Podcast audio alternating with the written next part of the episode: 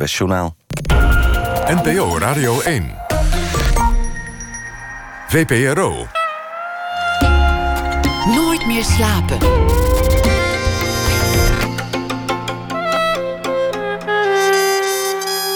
Met Pieter van der Wielen. Goedenacht en welkom bij Nooit meer slapen. Joe Goes Hunting heeft een nieuw album uit. En uh, de man erachter, Jimmy Joe Hutting, die komt langs na ene. In de rubriek Open Kaart. Janna Loontjes die schrijft deze week elke nacht een verhaal voor ons... over de dag die achter ons ligt. En dat zal ze voordragen, ook na ene. Maar we beginnen komend uur met Kees van Bijnem.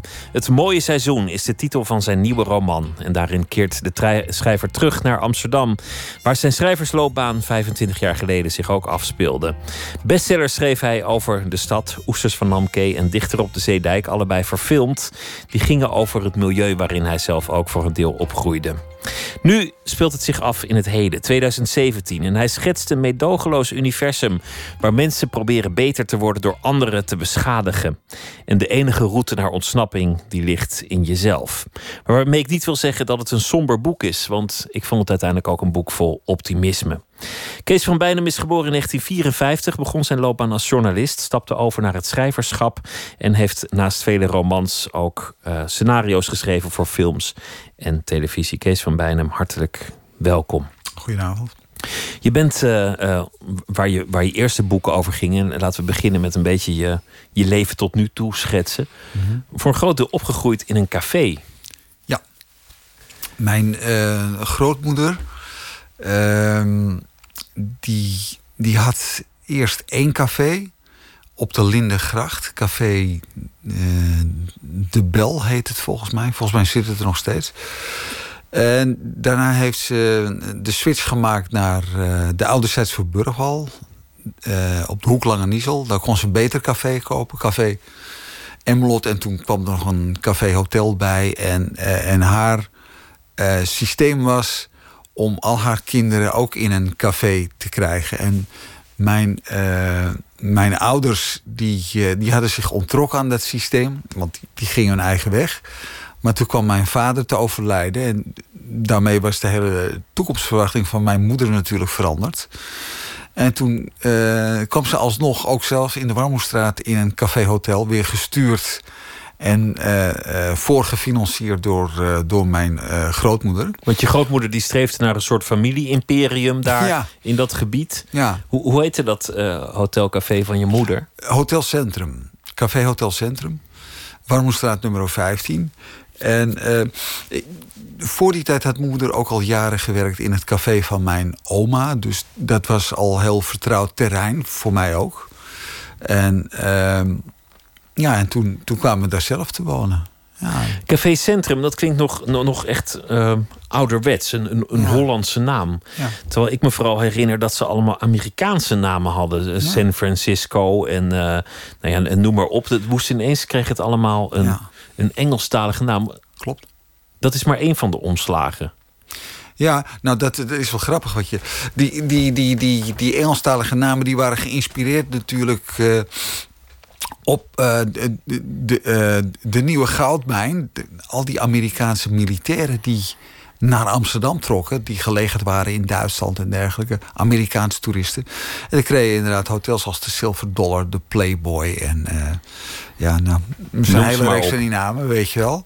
En dat was best, best een grappige tijd, want zij, zij brachten natuurlijk ook hun eigen cultuur en muziek mee. Hun eigen manier van lol maken, zal ik maar zeggen.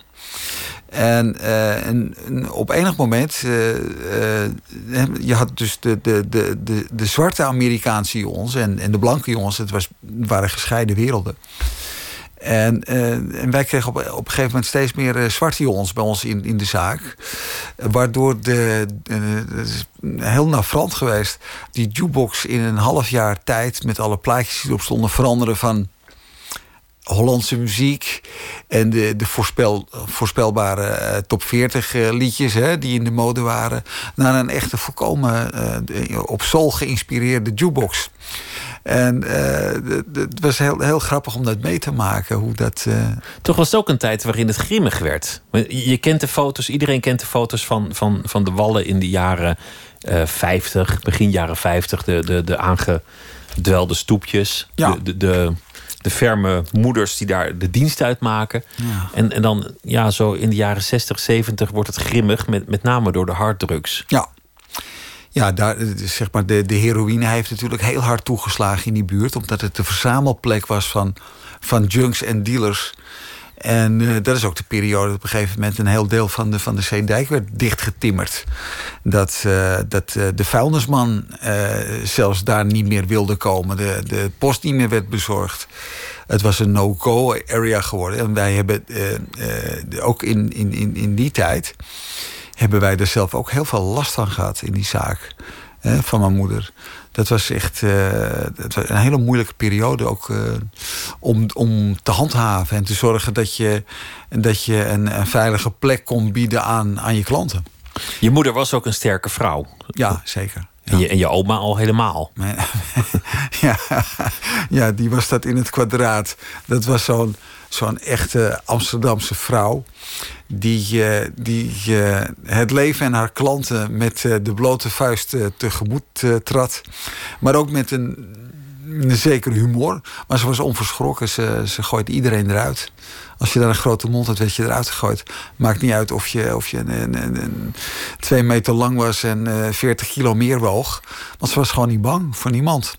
En uh, uh, men kende haar in die buurt ook als uh, Tante Jopie. En iedereen wist, nou, daar moest je geen ruzie mee krijgen. Midas Dekkers heb ik hier een keer te gast gehad, ja. de, de, bioloog. En die, die zei dat hij ook is opgegroeid in een café. Weliswaar niet op de Wallen, maar, maar elders in Amsterdam. En dat dat hem zoveel geleerd heeft. En uiteindelijk ook op het pad van de evolutie heeft gebracht. Omdat er kennelijk toch een soort drang tot overleven speelde... en iedereen ja. zijn eigen strategie had. Ja. Wat, wat heeft het voor jou betekend om, om als kind in zo'n volwassen caféwereld te bivakeren? Ja. Ja, daar zit je natuurlijk zelf ook uh, wel eens over na te denken. Hè? Wat, uh, stel je die vraag je anders van... stel nou dat ik niet in dat café-hotel had gewoond in die jaren... toch belangrijke jaren zijn uh, tijdens je jeugd... zou ik anders in het leven gestaan hebben? Zou ik anders naar mensen gekeken hebben? Zou ik misschien geen schrijver geworden zijn? Uh, ik, ik, ik weet dat, uh, dat ik al vrij jong natuurlijk met iets, uh, iets heel basaals geconfronteerd werd. Iets heel voor de hand liggends, maar waar je als kind toch heel lang buiten wordt gehouden. Namelijk dat, dat, dat alle mensen ook een masker dragen. En dat als ze onder bepaalde omstandigheden zijn, in een café wat gedronken hebben. En veel, uh, de, uh, veel mannen in die buurt kwamen natuurlijk voor de meisjes. En dat je dan uh, in, ineens ziet dat het masker valt. En dat die, die, die, meneer die, die smalens naar de beurs ging en zijn keurige pak binnenkwam. En nog een beetje geaffecteerd zijn eerste borreltje bestelde. Gewoon na een uur, anderhalf uur je, je, je zag het nivelleren. Je, het, het, was, het was geen grote meneer meer voor mij. Ik zag een heel ander iemand. En dat was denk ik wel, uh, wel, wel leerzaam. Ik ben ook altijd wel een, een kind geweest. En als volwassene ben ik dat gebleven. Uh, een kind dat ervan hield om van een afstandje alles uh, te bekijken om hoe mensen zich gedragen en dat, dat, dat hele sociale spel van mensen. Maar, maar je was een kind, dus het was ook in zekere zin een vijandige omgeving waar je niet al te diep in mocht ja. onderdompelen. Ja, het is per definitie natuurlijk een plek waar je als kind niet bij moet zijn. Zeker niet in, in een café-hotel op de Wallen. Want je, je, het is ook een hysterische omgeving waarin jij moet zien te overleven. Waarin je je, je kind zijn als het ware moet beschermen. En jouw moeder wilde eigenlijk iets anders. Althans, het was niet haar eerste keuze om daar een café te runnen. Nee, ze was er ook helemaal het type niet naar. Ik vind, ik vind het nog, nog steeds een godswonder dat het er zo goed gelukt is. dat zij, want zij was dus een. een, een, uh, ze, iedere avond uh, ging ze dan uh, in het café en zat ze erbij de laatste uren. En dan kreeg ze altijd drankjes aangeboden van, van de klanten, zoals dat er ging. En, en zij dronk gewoon 15 suderans op een avond. vers, vers geperst. En uh, achteraf, toen was het normaal. Achteraf denk ik, dit is toch wel bijzonder. Maar het is inderdaad voor een kind eigenlijk een hele onveilige plek ook. Uh, er zijn ook hele vreselijke dingen daar gebeurd. Wat, wat gaf je moeder je mee? Waarschuwde ze je of, of probeerde ze je te behoeden? Ja, ik, ik heb altijd wel goed gevoeld dat mijn moeder eh, ook met één been in een andere wereld stond. Kijk, mijn grootmoeder viel samen met die omgeving. Dat, dat, dat was zo'n vrouw. Maar mijn moeder niet. En uh, uh, dat, dat stille voorbeeld was genoeg om te begrijpen dat ik, uh, dat ik niet alleen maar een, een, een jongen was die die daar in een café in de Warmoestraat woonde en zijn vriendjes daar had. En uh, omringd was door hoeren. Ik, ik had vrienden wiens de, de, moeder achter het raam zat, weet je wel. Dus je bent al heel snel ge, geperverteerd als, als, als, als, als kind. Maar ik, ik voelde ook altijd die, die andere kant van... Uh, ja, wacht even. Uh, ik woon hier wel, maar ik maak er niet deel uit... zoals de mensen, andere mensen er deel van uitmaken. Ik ben er wel, maar ik ben er niet. En ik, ik kan hier ook vandaan komen. Ja, ja. En ik, ik weet ook wel dat mijn, uh, mijn moeder op enig moment, uh, toen ik toch een beetje uh, dreigde tussen het wel in het schip te vallen ten aanzien van studie en allemaal, allemaal dingen die even misliepen. dat ze dus heel serieus begon na te denken over dat ik haar zou gaan opvolgen in het café hotel. En me dat ook serieus heeft voorgesteld. En dat ik, dat ik dacht, nou echt, dat is het allerlaatste wat ik wil. Dat zou ik nooit kunnen. En, en, uh, en dat was ook echt zo. Uh, hè, dus dus ik, ik was er heel vertrouwd mee, maar ik wist ook, dit is niet mijn weg. Uh, ik weet niet wat het is. En ik heb er ook lang naar moeten zoeken, moet ik bekennen. Maar er moet iets anders voor mij zijn dan dit. Je moest er vandaan. Je, ja. je vader overleed toen jij acht jaar oud was? Acht jaar, ja. Wat, weet je nog van, van, van, je vaders dood? Ja, ik heb wel een duidelijk beeld uh, van hem. Uh, zoals het dan gaat, zoals herinneringen in elkaar zitten. Dat, uh, wij woonden in de staatsliedenbuurt een poosje. Hè, toen mijn vader nog leefde. En, en dan keek je vaak uit het, uit het raam, weet je, wel op drie hoog. En dan zie je hem zo aankomen lopen in een nieuwe trui. Dat maakte kennelijk zo'n indruk. Hij had een nieuwe trui gehad. En dat vond ik een hele mooie trui. En ik kan hem nog zo aan zien komen lopen. Maar ik herinner me ook de avond waarop, uh, uh, waarop ik zelf op straat aan het, aan het voetballen was. Met vriendjes. En dat uh, ik op enig moment ontdekte dat mijn vader naar ons stond te kijken. En hij was gekleed in een lange jas. En hij stond met zijn rug naar de verlichte winkeletalage van een, een, een rijwielhandel. Simon Noy. Ja, waarom je dat onthoudt, weet ik niet, maar ik, ik heb het onthouden. En, uh, en dat ik toen het gevoel had, zoals je dat als kind hebt... Uh, oh, nu moet ik extra mijn best doen, want ik, mijn vader moet zien dat ik heel goed kan voetballen. Die moet trots zijn op zijn zoon. Ja, en, en, en, en, en toen op enig moment zei hij tegen me van... Uh, het is al laat, ga maar naar boven. En dat waren zijn laatste woorden tegen mij, want die, die nacht kwam hij te overlijden. Ja. Die scène heb je gebruikt in Oesters van Namke. Ja, klopt. Ja. Maar toen was het tennis.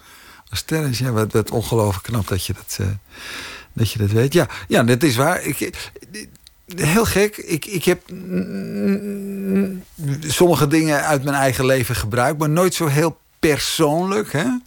Wel de achtergrond en, en bepaalde decors, gegevens. achtergronden, gegevens.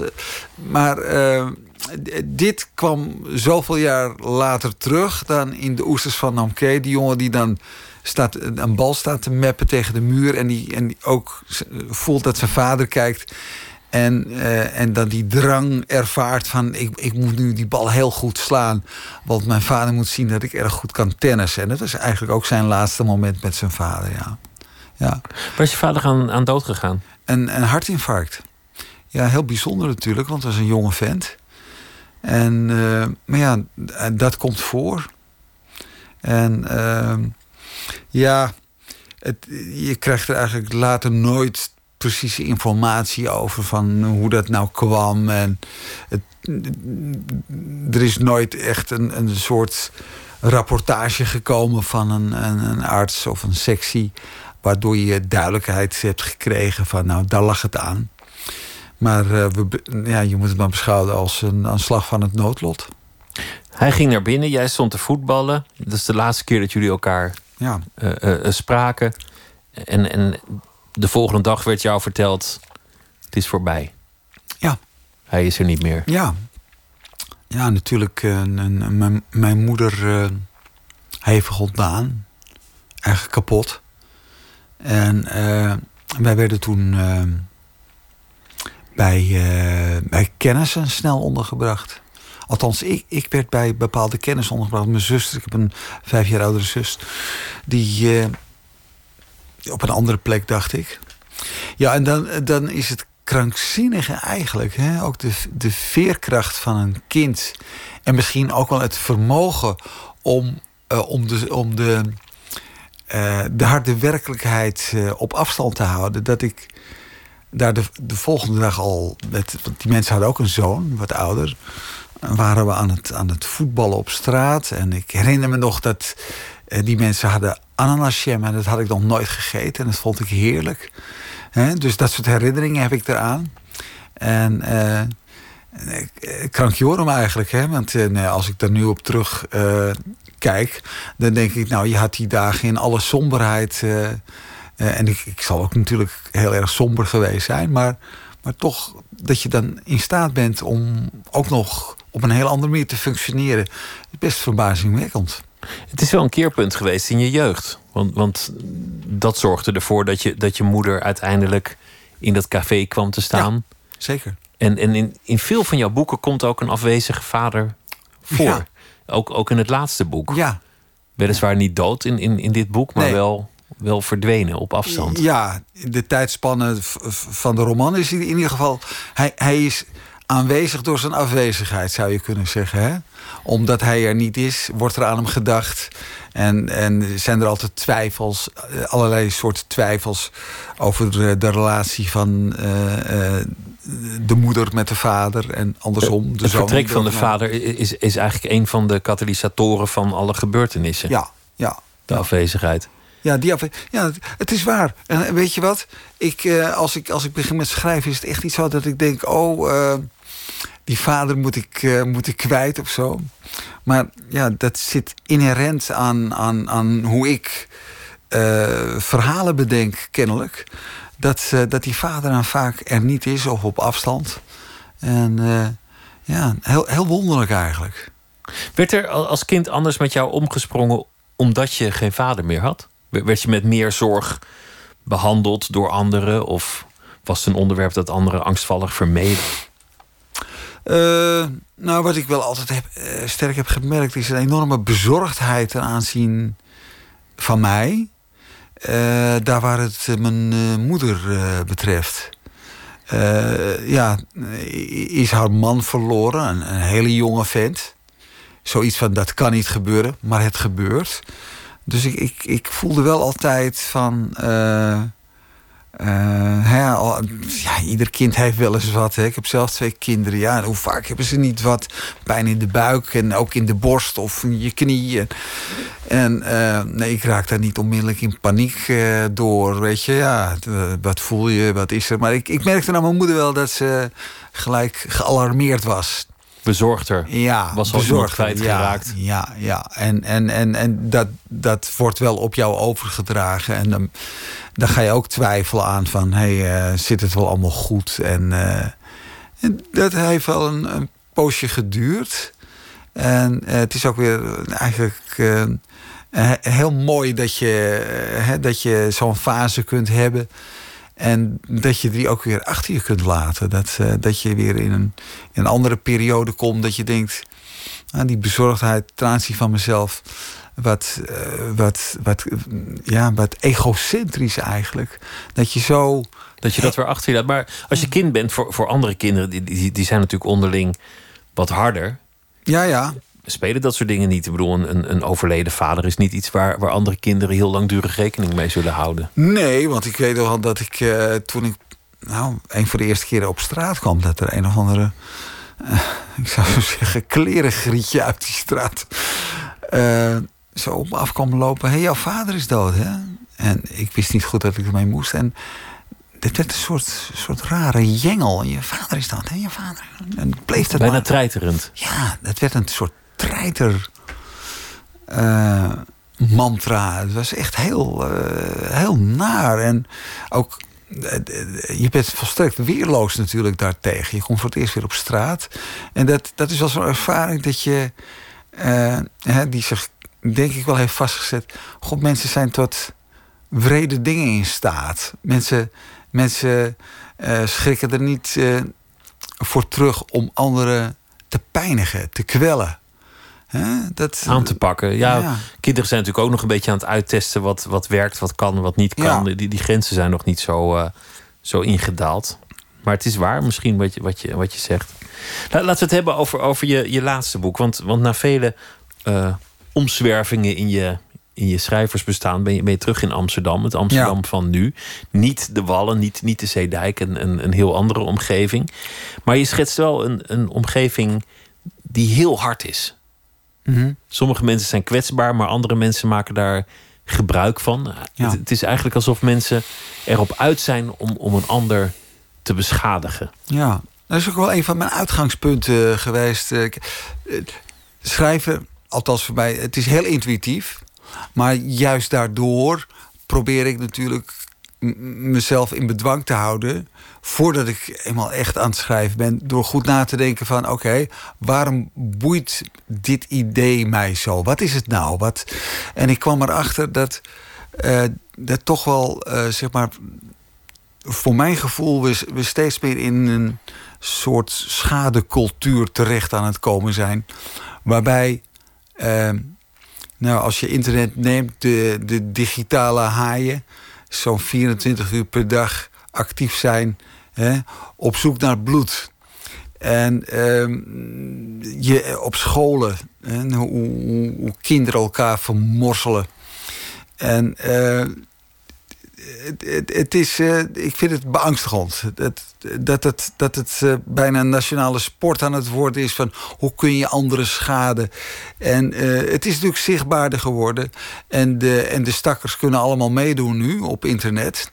Om iemand digitaal te stenigen. En morgen is er weer een ander die digitaal eh, Exact. aan de schandpaal wordt wordt, er genageld. wordt steeds gezocht naar slachtoffers. En, en- en die notie speelde wel een rol toen ik, toen ik, toen ik mijn, mijn verhaal ontdekte. En, ehm, want het begon eigenlijk, eh, voor zover ik me dat nog goed kan herinneren... want als het eenmaal begint, die eerste vonk is geweest van het idee... dan gaat het heel snel en dan weet je achteraf niet meer wat was nou eerst. Maar ik denk dat het begon met eh, een paar keer iets tegengekomen over zo'n incident. Eh, We kennen het allemaal wel. Eh, onder toezicht geplaatste kinderen die nog bij hun ouders... die er niks van bakken, mogen wonen. Maar dan is dan hulpverlening, kinderbescherming, jeugdzorg. Iemand is verantwoordelijk voor die kinderen. En dan, als het misgaat, ja, dan lezen we daarover. En dan al snel de, de, de teneur van de krantenberichten... en ook de berichtgeving op radio en televisie is van... ja, die, eh, degene die verantwoordelijk was vanuit jeugdzorg... die heeft, eh, die heeft wel een heel erg eh, steek laten vallen. Toezicht heeft gefaald, is, is dan een zinsnede die je, Toen het heeft gefaald. hoort. En dan, dan lees je, er waren wel tien verschillende hulpverleners bij betrokken. En, en toen vroeg ik me af, ja, hoe werkt dat nou eigenlijk? Hè? Want aan de ene kant heb je een heel mooi systeem. Dat is het systeem van onze samenleving. In de wet staat dat iedereen kinderen mag krijgen. Iedereen mag kinderen nemen. Eh, maar we weten allemaal, je hebt zat mensen... die zijn nog niet eens, niet eens in staat om voor een, voor, een cavia te zorgen. Maar die hebben dan kinderen, moeten ze voor, voor een kind zorgen. En eh, oké, hoe werkt het dan? Wij, wij gaan dan als samenleving zeggen... oké, we gaan je erbij helpen. En er zijn bepaalde mensen die daar eh, een opleiding eh, genoten hebben... en die gaan dat doen. Rechters en, en de instanties eh, die, vinden steeds meer... dat de kinderen zo lang mogelijk bij de ouders moeten blijven. Dus hulp inzetten. De maatschappelijke roep om kinderen juist zo snel mogelijk uit huis te plaatsen... die wordt steeds luider vanwege die incidenten. En dat is een soort spagaatpositie voor de hulpverlener. En ik vroeg me af, hoe werkt het nou eigenlijk? Als er iets misgaat eh, en alle vingers wijzen naar één persoon... die de coördinatie had over die hulpverlening... eh, is dat wel terecht? En hoe werkt het dan? Het maakt hem echt nieuwsgierig. En dat is een van de personages in het boek die dan Ja. ook inderdaad. eh, ik zal niet het hele boek gaan verklappen, maar eindigt aan de, de schandpaal. Ja, Die, die, die onderwerp wordt van publieke verontwaardiging. ja. Maar gelukkig gebeurt er meer. Het, het mooie is, is, is dat je niet, niet zomaar een veroordelend boek hebt geschreven of, of een somber boek. Je, je maakt dat universum, maar je, je schrijft vervolgens met veel mededogen. Ja, en ik, ik, ik hoop ook hier en daar uh, de schrijnende dingen die, die dan toch tegenwicht krijgen van ja, een zekere lichtheid, ironie in de dialogen. Uh, want ik, uh, net wat je zegt, het, is een zwaar onderwerp, maar het, hoeft niet als zodanig. Ervaren te worden. Dat, dat, dat zie ik toch wel als een, als een, een uitdaging van schrijven van, bij het schrijven van een dergelijke roman. Je, je beschrijft een wijk in, in Amsterdam. Ja. Um, wat meer een buitenwijk. Ik vermoed ergens aan, aan de westzijde van de stad. Maar Ja. doet er eigenlijk niet zoveel veel toe waar het precies is. Zoals de, de Zeedijk in jouw jeugd veranderde van, van een geordende buurt onder toezicht van de, de strenge moeders naar een, een anarchistische zone vol harddrugs. Zo lijkt je nu ook een, een wijk te beschrijven die, die op zo'n keerpunt staat. Ja, je, ziet hier eigenlijk... eh, er, er, er is een nieuwe wijk, laten we zeggen Nieuw Sloten. Hè? Die, die heb ik in gedachten. En ehm, nou staan, daar staan best allemaal eh, prima woningen. En Dat is ook een instroom van... eh, uit allerlei lagen van de bevolking. Maar laten we zeggen, mm, ook heel veel gemiddelde mensen. mensen twee verdieners, mensen met gezinnen. En... ehm, maar daaromheen zitten een aantal andere buurten, zoals Osdorp, Slotervaart. En dat zijn de echte probleembuurten. En ik zocht eigenlijk een plek waar die, eh, eh, die sociale en culturele wrijving voelbaar is, waar die sterk is. En. eh, eh, want we weten allemaal, de, de goede buurten van nu... dat zijn de, de, de ingewikkelde buurten van, van over 10 of 15 jaar. Hè? Zo, zo werkt dat gewoon. Dus ik zocht Het is niet plek. stabiel. Een, een wijk kan omslaan in, in alle richtingen. Ja, en ik, ik, ik zocht eigenlijk eh, de, de, de- een plek. eh, wie, wie woont daar? Daar woont de- de vrouw waar we het net over hadden, de, de Beatrice, de, de hulpverlener, met haar zoon Arno. En daar woont ook een buurman. En die buurman woont eigenlijk in een, in een villa, hè? want die worden er ook gebouwd. Aan de rand wordt altijd zo'n villa-rijtje neergezet. En ehm, het is best een solide positie in het begin. Hè? Van, iedereen woont daar keurig. Maar dan, dan krijg je de ontregeling. Dan, dan gebeuren er een paar dingen. Dat is eigenlijk wat ik echt wil laten zien. Die, die, eh, die, die, die moeder die wordt geconfronteerd in haar werk met het feit dat er een kind verdwijnt. En die wordt gelijk aan een schandpaal eh, genageld. En die, eh, die jongen die maakt een selfie van zichzelf met wat geld, waar hij toevallig tegenaan is gelopen, eh, met, met biljetten. Want dat heeft die andere stoere jongens wel eens zien doen. En hij wil ook wel eens uit de schaduw komen. En ook wel eens een, een, een, een tough guy li- li- lijken. Terwijl hij dat natuurlijk helemaal niet is. En een, de derde man, de buurman, wat een ontzettende aardige, goedwillende, volstrekt onschuldige man is, maar zeer onhandig eh, in de omgang met andere mensen. Die tilt een keer in het park een meisje op dat gevallen is. Dat wordt gezien door anderen en het wordt geïnterpreteerd als zijnde. Hé, hey, die man is een pedo. En vanaf dat moment gaat hij door het leven als pedofiel, wat hij helemaal niet is. Kortom, de, de, de kwetsbare mensen worden in dat kwaadwillend universum waarin iedereen bereid is een ander te beschadigen, juist te dupe. Ja, Omdat ze kwetsbaar zijn of, of omdat ze misschien niet meedoen aan die, die samenleving die meer op de botsautootjes lijkt. Juist. En, en, en daarbij komt ook, het, het, zijn die kleine ontregelende gebeurtenissen die volgens mij veel meer invloed op het leven hebben. We kijken altijd naar de grote gebeurtenissen. Wat gebeurt er in de wereld? Wat gebeurt er in het land? We, eh, we laten ons bang maken eh, voor, van al, door, ja, voor van alles en nog wat. Maar het zijn die kleine dagelijkse dingen, niet eens zo spectaculair. En eh, iemand begrijpt iets verkeerd, iemand, iemand eh, eh, doet iets verkeerd. Helemaal niet spectaculair. En dan blijken we ontzettend weerloos voor datgene wat op de volgende hoek van de straat op ons wacht. En, en dat, dat is volgens mij de echte kwetsbaarheid.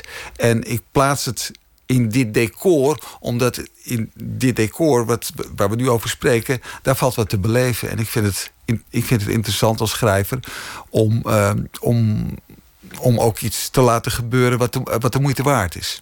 Jij groeide op in een café waar, waar mensen hun masker afwierpen. Waar, waar mensen uh, zichzelf werden. De, je zei de beurshandelaar kwam binnen met een geaffecteerd accent ja. en, en, een, uh, en een mooi pak aan. Maar even later werd, er, werd het toch gewoon een, een, wie die werkelijk was. En het was niet altijd per definitie mooi. Nee. En jij had in je gedachten als jongeman... ik hoor hier niet helemaal te zijn. Er, er is een andere wereld waar ik misschien meer in thuis hoor. Ja. Ik kan hier vandaan. Je was natuurlijk slim. Maar toch lukt het je niet om, om het gymnasium af te maken. Op school excelleerde je niet. Ja. Hoe kwam dat? Mm, ja. Ik had, uh, ik had uh, best moeite met mijn schooltijd. En uh, in die zin de, de discipline, het huiswerk. Hè, dat, dat wat je gewoon moet brengen als scholier. En ehm, ja, op deze manier leek het alsof school en ik niet zo goed bij elkaar pasten. En ik vond sommige eh, vakken uh, wel interessant. Uh, en ik had ook het idee dat, dat ik sommige leraren wel waardeerde. En het was soms ook andersom. Ik herinner me dat bij, bij met name vak als Engels en ook filosofie. dat ik heel geïnteresseerd was en dat ik ook dat weer terugkreeg van die docenten. Hè? Want die merken dat dan. Als ze als een keer iets aan poëzie doen, dat er iemand is die, uh, die het leuk vindt dat er allerlei symbolen en metaforen verstopt zitten in al die prachtige teksten. En die dan ook op zoek gaat. Hè? Alsof er een, eh, een puzzeltocht is uitgezet samen met de docent. Terwijl de meeste andere leerlingen dat oerzaai vonden. Ik vond het gelijk heel, heel, heel, heel eh, boeiend om dat te doen. Maar toch dat hele schoolsysteem. En misschien kwam het ook wel doordat ik toch een vrij onrustige uh, jeugd had. Van het in het café wonen. En, en inmiddels een heel andere, misschien wat volwassenere kijk op mezelf en de wereld had gekregen. Waardoor ik niet meer zo binnen dat schoolsysteem paste. Ik denk dat dat uh, doorslaggevend is geweest. In je boek zit de vluchtroute die, die je personages biedt altijd in henzelf. De redding komt niet van buiten. Het is niet iemand anders die de rijkende hand biedt. Maar, maar het is iets dat ze in zichzelf moeten vinden. De goede neigingen, de slechte neigingen, de dromen, de ambities. Ja. Vooral ja. dat vasthouden aan die dromen lijkt een groot thema te zijn. Ja. Ja, en ook, ook, uh, ook, ook bereid zijn om uh, wanneer alles mis is gegaan en je met lege handen staat, uh, om, om toch weer aan die volgende dag te beginnen. En uh, dat is volgens mij ook het, het, het, een van de interessantste eigenschappen uh, die, ons als, als soort is toebedeeld. Dat, dat we steeds weer opnieuw kunnen beginnen. Dat we steeds opnieuw in staat zijn om die problemen die we hebben gehad, hoe vreselijk ook. En uh, wat ik in verband met, eh, met het mooie seizoen, de, alle drie, de, de, de hoofdpersonages, alle drie krijgen vreselijk veel te verduren. En het zou kunnen zijn dat ze alle drie ook voor iets kiezen wat een makkelijke uitweg is. Maar uh, ze houden iets, iets, eigenlijk het beste wat ze te bieden hebben, proberen ze toch, misschien is het intuïtief, maar dat proberen ze toch uh, uh, overeind te houden, in stand te houden. Iets knakt niet. En dat, ik weet niet of dat in al mijn werk zo is, want ik, ik, ben niet dagelijks bezig met het analyseren van al mijn werk. Maar in dit boek zit dat wel ja, aan het eind. De, de kwade keuzes, dat, dat zijn niet hele grote gemarkeerde lijnen, maar dat is eigenlijk vrij subtiel. Dat iemand het, het slechte pad kiest of, ja. of zichzelf uh, moreel in, in zwaar water brengt, dat, dat, dat, of zwaar weer brengt. Dat is heel terloops. Ja. Het, het is niet iets dat, dat gebeurt um, als er een duidelijke rode streep waar je overheen gaat. Nee. Terwijl het achteraf wel duidelijk zo is, maar het zijn eigenlijk vrij kleine handelingen. Ja, ik denk dat het ook. Uh ah, dichter bij mijn idee van uh, uh, wat, er, wat er in, de, in de wereld gebeurt, ligt. En ik vind ook wel spannender op die manier. Ik vind het spannender als je langzaam iets, een leven ontwricht ziet raken. En, uh, en dat zit volgens mij juist in die, in, die, in, die, in die kleinere gebeurtenissen, die kleinere beslissingen, maar die wel hele verstrekkende gevolgen uiteindelijk blijken te hebben. Zoals het nemen van foto's van jezelf als een soort pooier met heel veel geld. Ja. Dat, dat, dat lijkt een totaal onschuldig iets, maar daar begint het verval, het, het, het glijden, het, het afwijken van je identiteit, van van je pad, van je droom. Te meer omdat die jongen dat eigenlijk normaal gesproken nooit zou doen. Maar omdat hij zo'n slechte positie op school heeft. En omdat hij net een hele nare ervaring met een meisje heeft gehad op wie hij verliefd is. Uh, imiteert hij een bepaald soort gedrag van een bepaald soort jongens. Waarvan hij nu het gevoel heeft, ja, die krijgen wel de meisjes. En die krijgen wel het respect.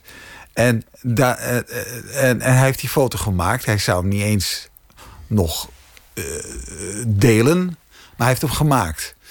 En dan is er iemand anders die zegt: Ja, maar dit is je kans. Een vriend van hem van school zegt: Dit is je kans om een beetje respect te krijgen, man. Want jij hebt niet briefjes van 50 in je handen, je hebt briefjes van 500 in je handen. En dit is je kans, doe het nou. En dan doet hij dat en daarmee ja, uh, had hij heel veel overhoop. En neemt hij toch een, een wending in zijn uh, eigen biografie. Je begon als, als journalist, onder meer voor, uh, voor Nieuwe Revue. Ja. Je schreef over misdaad, maar niet zozeer als een, als een Peter R. de Vries... die, die ook Nee, in die nee. jaren al heel Ja. actief was. Ja. Ehm, maar, maar meer met, met oog voor de... Nou ja, hoe, hoe moet ik het zeggen? Wat, wat zachtere kanten van de, van de misdaad. De- Ja, ja ik, ik, ik, ik, was, eh, ik, ben, ik ben er nooit iemand geweest die, eh, die met onthullingen of dat soort dingen kwam. Of, of contacten had met, eh, eh, met criminelen. Hè? Met, met, met zo'n agenda waarin alle namen en telefoonnummers van dat soort lui stonden. Nee, ik, ik zat meer aan, aan de buitenkant daarvan. En eh, dingen die mij opvielen. En waarvan ik dacht, nou, die, die, die vertellen ook wel iets over eh, de, de samenleving waarin we leven. Hè? Want het moet toch altijd een soort afspiegeling zijn. Hè? Misdaad op zich. Ja, dat kan over, overbluffend zijn. Maar eh, misdaad op zich is oninteressant. Iemand maakt iemand dood. Ja, zwa. Eh, ik, eh, de, een van de eerste dingen die ik. eh, Het allereerste boek van mij. gaat eigenlijk over een moordzaak van niks, zou ik maar zeggen. Die nog niet eens de voorpagina haalt. En een klein berichtje, pagina 4, 5. Maar dan, ja, dan blijken daar twee jongens. Twee vrienden die samen op de vuilverbranding werken in Amsterdam Noord. Die blijken dan een oude man doodgeschoten te hebben. En degene die het schot heeft gelost, die kent die man niet eens. Ze kunnen niet naar binnen, ze kunnen niet beroven. Wat is dat voor een zaak? Wat zijn dat voor jongens? Waar komen ze vandaan? En dan op een gegeven moment, als je dan alles gaat uitzoeken, dan, dan, dan breng je die hele sociale structuur van die families in kaart. En hun hele, hun hele levens, de uitzichtloosheid ervan. En ook de codes en de mores van een, van een buurt. Over het ei heette dat Over eh, het boek. ei is dat, ja. En, da, en daar wordt het voor mij dan interessant. Dat vind ik, dat, dat ja. Dat Wat ik interessant vind, is, is dat, het, dat het ook in dat boek een vrij subtiele scheidslijn was. Het was niet in één keer dat ze, dat ze, dat ze volkomen afdwaalden, maar het, het begon eigenlijk al met, met veel kleinere bewegingen. Ja. En, ja, het en zou had een zijn. het had ook makkelijk een andere kant op kunnen, Ja. kunnen vallen, dat, Ja. dat muntje. Maar ook jou als verslaggever, want dan ben je toch ja, min of meer terug in dat café waar je observeert, Ja. er wel bent, maar er ook niet bent. ja. Had je dan moeite om niet meegezogen te worden in, in zo'n omgeving? Als je, als je zo lang daar mensen interviewt en ondervraagt dat, je, dat ze zich voor, voor hun zaak proberen te spannen? Bedoel je ten aanzien van het Over het Ei, dat boek? Of in het algemeen? in het algemeen met misdaadverslag. Dat, dat mensen toch denken van nou Kees, eh, s- schrijf eens dat hij het niet gedaan heeft. Nee, nee, nee, nee. Ik, heb, nee, ik ben echt zo iemand die... eh, eh, die- ja, nee, daar, daarvoor ben ik te veel een solist. En ik ben ook helemaal niet gevoelig voor, voor uh, wat ik dan al die bullshit die daar aan vast zit. Mensen met grote auto's en gokken en geld. En het, dat hebben die wallen je dan mooi meegegeven? Ja, het, het, ik heb het allemaal kunnen uitzoeken in mijn jeugd. Dat, uh, dat trok mij niet. Uh, maar ik, ik, ik, het was wel interessant om over die dingen te schrijven natuurlijk. Dat wel. En want ze vertellen ook weer een verhaal. Maar nee, ik, ik, heb, ik heb zelf nooit moeite gehad om die, om die, om die, uh, die scheidslijn, want daar doel je op, denk ik, ten aanzien van mezelf uh, te, hoeven bewaken. Maar daardoor kon je zo goed dat observeren, je erin begeven en, en daar veilig je werk doen. Ja, dat denk ik wel. Ja, je, je moet ook niet vergeten. Kijk, ik was iemand die. Uh, ik had in, in Cold Blood gelezen van uh, Truman Capote. En, uh, en ik dacht voor. Dat was voor het eerst dat ik dacht: ja, verdraaid. Uh, er was trouwens een misvatting, maar ik dacht: goh, dit is, dit is uit de werkelijkheid. Het is echt gebeurd. En iemand heeft al die research moeten doen. En toen dit geweldige boek geschreven. En, uh, dus ik, ik zag het puur vanuit een, door een journalistieke bril. Terwijl ik vergat dat, uh, dat het ook nog uh, een van de grootste uh, fictieschrijvers en stylisten was die dat project op zich had genomen. Maar in ieder geval, ik, ik, ik vond het heel interessant dat iemand op die manier uh, een, een, een, een case had genomen en er zo een mooi rijk verhaal uh, aan had weten te ontlenen. En dat was wel een, ook een inspiratie voor mij om, om dan op een heel andere schaal, ik zeg dit in alle bescheidenheid, om, om, dat, om dat toe te passen op een, op een kleine Nederlandse moord. Want het was in Nederland ook nog niet gebeurd. Zo, zo kwam je langzaam richting de, de romans. Voor wie, voor wie later uh, de radio heeft aangezet in gesprek met uh, Kees van Bijnem over het uh, mooie seizoen. Je, je, eerste boeken, je, je, ik, ik, had ze al genoemd, Oesters van Lamke en Dichter op de Zeedijk. Ja. Dat waren je eerste echte romans. Die, die heb je ook opgedragen aan uh, moeder en oma. Ja. ja. Dat vind ik een interessant uh, moment. Omdat je, de, zeker, te, zeker je oma, ja. ja. die, die, die, die leefde op, op die wallen. Die had daar een, een klein imperium. Ja. En dan uh, ben je er toch vrij ver van afgegaan als je schrijver wordt. Ja. Als je romans gaat schrijven. Jazeker. Heeft, heeft, ze, heeft ze je boek ooit gelezen? Nee. Nee, want ik weet nog wel van Dichter op de Zeedijk. Uh, ik had uh, uh, bewijsexemplaren... bewijsexemplaren? Nee, ik had auteurexemplaren had ik, opgehaald bij mijn uitgever. Die zaten op het single. En, en ik wist dat mijn moeder die dag bij mijn grootmoeder zat. En om, omdat het boek. Er zit, er zit een grootmoeder in dat boek die lijkt wel echt verdacht veel op mijn eigen grootmoeder. Dus ik voelde me toch schatplichtig. En toen ging ik naar het huis van mijn grootmoeder, ouderzijds Verburghal. Ze woonde uh, op één hoog, op de hoek van de Lange Niesel, boven het café. Wat vroeger van haar was geweest. Zat ze altijd voor het raam, keek ze uit op de brug. En ik had uh, een boek voor haar meegenomen en een voor mijn moeder. En ik liet het zo zien aan mijn moeder, hè, voor, voor mijn uh, moeder en grootmoeder. En mijn moeder ging dat weer overbrengen aan haar moeder. Die zei: Kijk maar, dit boek is. En uh, mijn grootmoeder keek er zo naar. En die, uh, nou, die zei: Nou, dat café aan de overkant, dat loopt hartstikke goed. Weet je, die hadden van de week twaalf vaatjes bier. En ze reageerde helemaal niet. En. Nou, ik, ik, zat er nog een tijdje en op een gegeven moment wist ik, nou, er, komt niks meer van. En uh, ik stond bij een punt om weg te gaan. En toen, toen wees ze naar ze had een herseninfarct gehad, dus haar spraak was wat aangetast. Maar toen wees ze zo naar, met een krom vingertje vanaf dat raam. En toen zei ze, ja, dat, dat vind ik toch goed. Ik vind het leuk. En nou, ik dacht, compliment. En ineens zag ik aan haar blik dat ze langs me keek. En ik draaide me om en achter me stond zo'n bakbeest van een televisie. Nog met zo'n enorme bult erachter, weet je wel, in die jaren. Het geluid stond uit, maar er was Eurosport een snoekerwedstrijd op. En toen zei ze, ja, dat biljarten met al die gekleurde balletjes... dat vind ik nou leuk. en daar moest ik het mee doen. maar dat, dat, dat, vond je ook wel grappig, zo te horen? Ja, nou op dat moment minder. Maar ja, ze had ook nog nooit een boek gelezen. En haar, haar uh, zuster uh, had toen uh, de moed opgevat... om wel dat boek te lezen. Die was ook nog wat helderder van geest. En die, uh, die heeft het boek toen gelezen. En die, die had toen tegen mijn moeder gezegd... nou, ik heb het gelezen, hoor. Uh, jongen, jongen. Dat het allemaal zomaar kan. En had moeder gevraagd waarom. Nou, het gaat toch over Jo, Jopie, haar zuster. Ja, een beetje wel. We moeten dat uitleggen. Ja, maar het is een roman. En er komen eh, herinneringen in. En, en een beetje fantasie. Die proberen dat zo even goed aan. Dus ja. Maar uh, ik begrijp niet dat het kan hoor, daar zomaar over iemand schrijven. En het ergste van alles vind ik nog dat alles gelogen is. dus er zit een soort contradictie in, weet je wel. En dat is ook werkelijk wat je. Uh, ik heb het ook wel met, met, uh, met collega-schrijvers zoals Adrie van der Heijden, die ook vaak op, op de grens van, van fictie en waar gebeurt zijn verhalen laat afspelen. En die heeft vergelijk, vergelijkbare ervaringen weer dan met mensen. Ik, hoor, ik hoor het van, van zoveel schrijvers, omdat de omgeving van een schrijver die wil gewoon weten: sta ik erin en klopt het een beetje? Ja.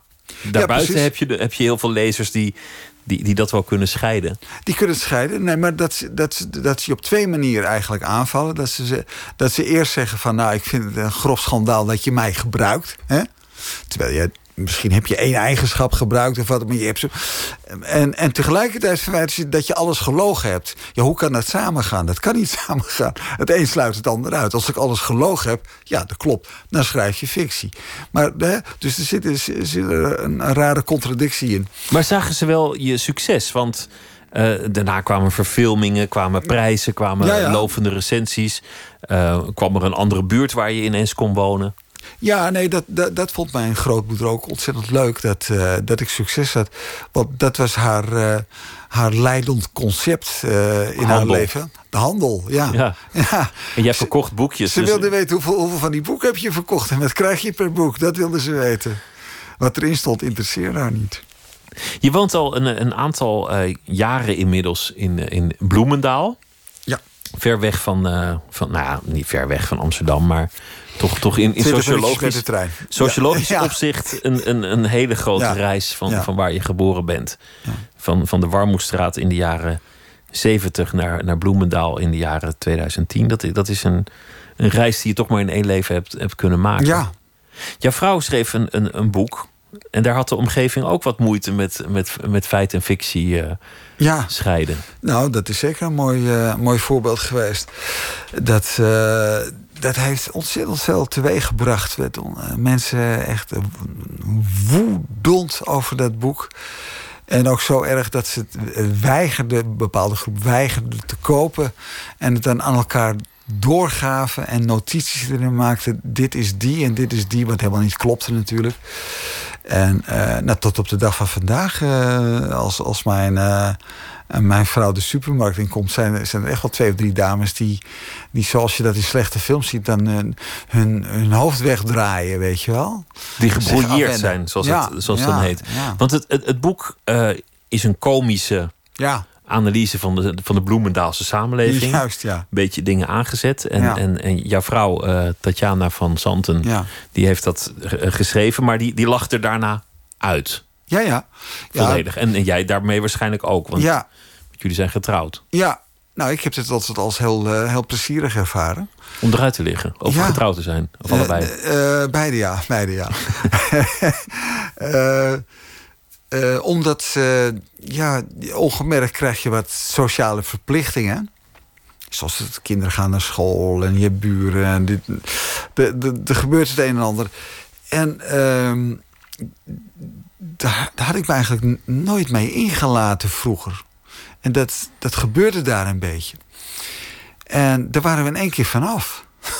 Van alle sociale... Alle, alle uitnodigingen, alles was in één, het was in één keer voorbij. Van de hockeyclub en de, en de, de, de ja. benefietgalaatjes en de, de ik, soirées en, en, ik, noem maar op. Ik weet nog wel eens dat er een... Uh, er kwam er een vrouw die... Uh, ja, moeder van school, zoals dat er ging, met, met wie we redelijk omgingen en zo. Die, die kwam zich uh, huilend melden van dat ze jammer genoeg niet meer met ons om kon gaan. Want anders, uh, anders zou ze straf krijgen van andere mensen. Hè? Dat betekent anders Heulen met de vijand. Ja, anders word ik niet meer, uh, niet meer op hun feestjes uitgenodigd, zal het wel betekend hebben. En dat toen zij wegging, dat wij elkaar aankeken van hoe zit dit nou eigenlijk? Wat, wat, wie laat zich nou door anderen vertellen met wie je wel of niet mag omgaan? Hè? Dat, dat was echt verbijsterend om te ontdekken. Maar wat ik ook geestig vind, is dat jij bent grootgebracht door een moeder die je, die je toch meegaf je woont hier wel, je leeft hier wel, maar er is een andere wereld daarbuiten waar je misschien wel meer thuis hoort. Je bent hier, maar je bent er eigenlijk maar met één been. Breng jij nu ook je kinderen groot met de gedachte dat, dat er buiten Bloemendaal veel meer te vinden is en dat ze er ook maar met één been leven? Ja, zeker. zeker. Ja, ja. Dat is grappig, want je hebt die enorme reis afgelegd van, van de Zeedijk naar Bloemendaal om, om bij hetzelfde terecht te komen. Eén been. Ja, is volgens mij een treffende analyse. Nee, de, ik, ik, denk dat, uh, dat wij, uh, zowel in onze gesprekken over, over het leven, over wat er in de krant staat, wat er gebeurt. Maar ook door wat we doen, waar we heen gaan als we, als we wat gaan eten. En uh, wat we ervoor en daarna doen, dat is vaak in Amsterdam. En uh, dat, we, uh, dat we in ieder geval ons moeite geven om dat, om dat op onze kinderen over te brengen.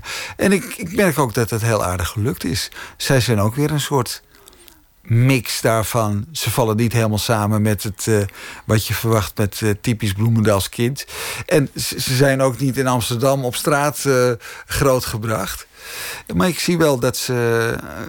kijk, wat is nou eigenlijk belangrijk? Het maakt niet veel uit waar je woont. En, maar het, het, het gaat erom dat je dat je, dat je een zekere ruimdenkendheid uh, over je hebt.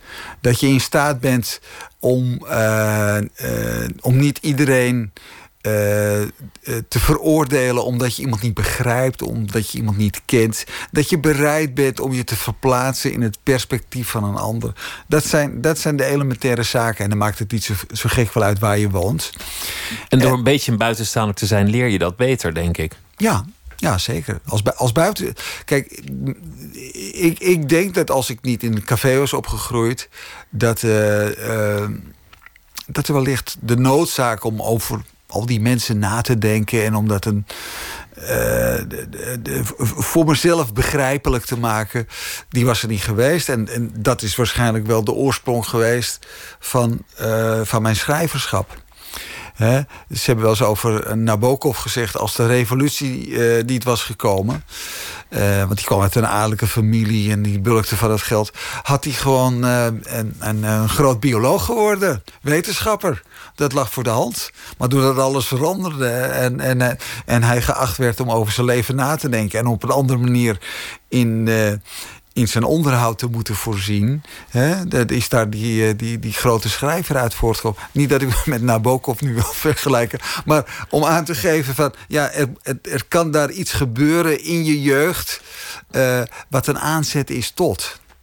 Hè? En dat, dat zet de boel in, in gang. En bij jou was dat de Zeedijk... maar ook wel de, de afwezigheid van de vader. Waar Misschien... de Zeedijk uit voortkwam. Ja, ja precies. Het, het ene heeft wel met het ander te maken, ja. ja. Het, uh, het boek Het Mooie Seizoen, uh, is er, blijf je eigenlijk in Bloemendaal wonen? Of, of, ehm. of kijk, betrap je jezelf wel eens dat je op Funda kijkt en denkt... nou ja, misschien zijn er toch nog, nog andere plekken. Weet je, ik ben voor mijn gevoel iedere dag in Amsterdam... want heel veel van mijn gedachten of herinneringen... die spelen zich daar af. Niet in de omgeving waar ik, waar ik nu woon. Ik kom nog regelmatig in Amsterdam. En het zou me niet verbazen, of schoon je nooit weet hoe het loopt, dat als, uh, als, als beide kinderen de middelbare school hebben voltooid. Waardoor wij ook zeg maar in een nieuwe fase komen, mijn vrouw en ik. Uh, dat, we, dat, die, dat dat een van de mogelijkheden is.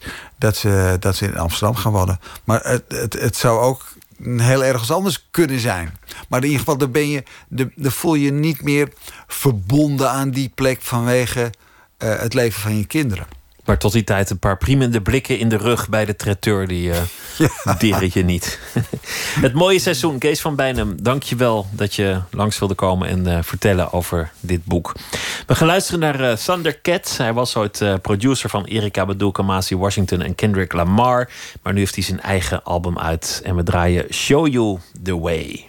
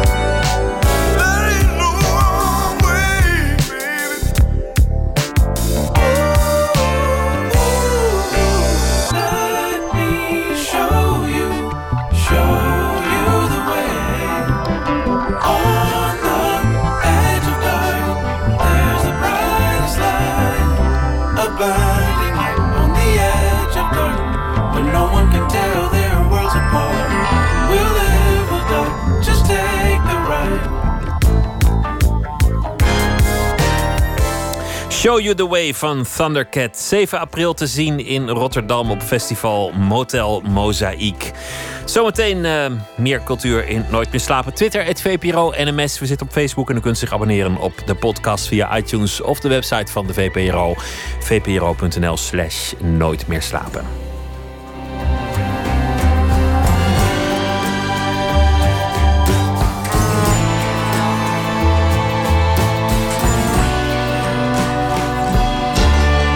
Radio 1, het nieuws van alle kanten.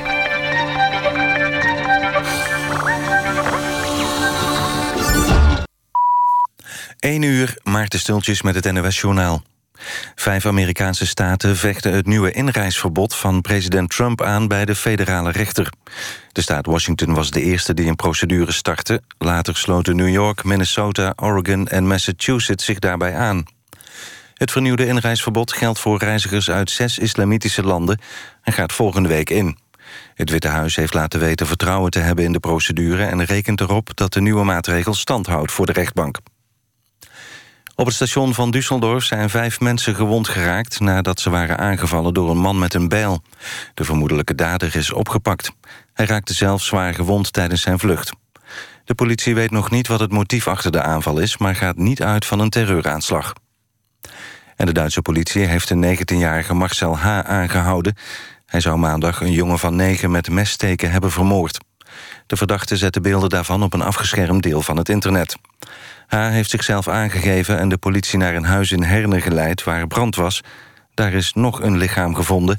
De verdachte wordt ook daarmee in verband gebracht. Staatssecretaris Kleinsma trekt miljoenen uit voor organisaties die arme kinderen helpen. Vijf organisaties krijgen de komende vier jaar elk 10 miljoen euro. Daarmee kunnen ze bijvoorbeeld een fiets of laptop kopen... voor kinderen die opgroeien in gezinnen met weinig geld. In de Europa League heeft Ajax uit verloren van FC Kopenhagen. In Denemarken werd het 2-1. Ajax stond al na 30 seconden met 1-0 achter. Dolberg maakte het belangrijke uitdoelpunt. Volgende week kan Ajax de volgende ronde bereiken... dan spelen de Amsterdammers thuis. Het weer vrijwel overal droog. Het koelt landinwaarts af tot rond het vriespunt. Daar kan ook wat nevel of mist ontstaan. Morgen blijft het zo goed als droog met af en toe zon en weinig wind. Het wordt een graad of 11. Dit was het NWS Journaal. NPO Radio 1. VPRO. Nooit meer slapen.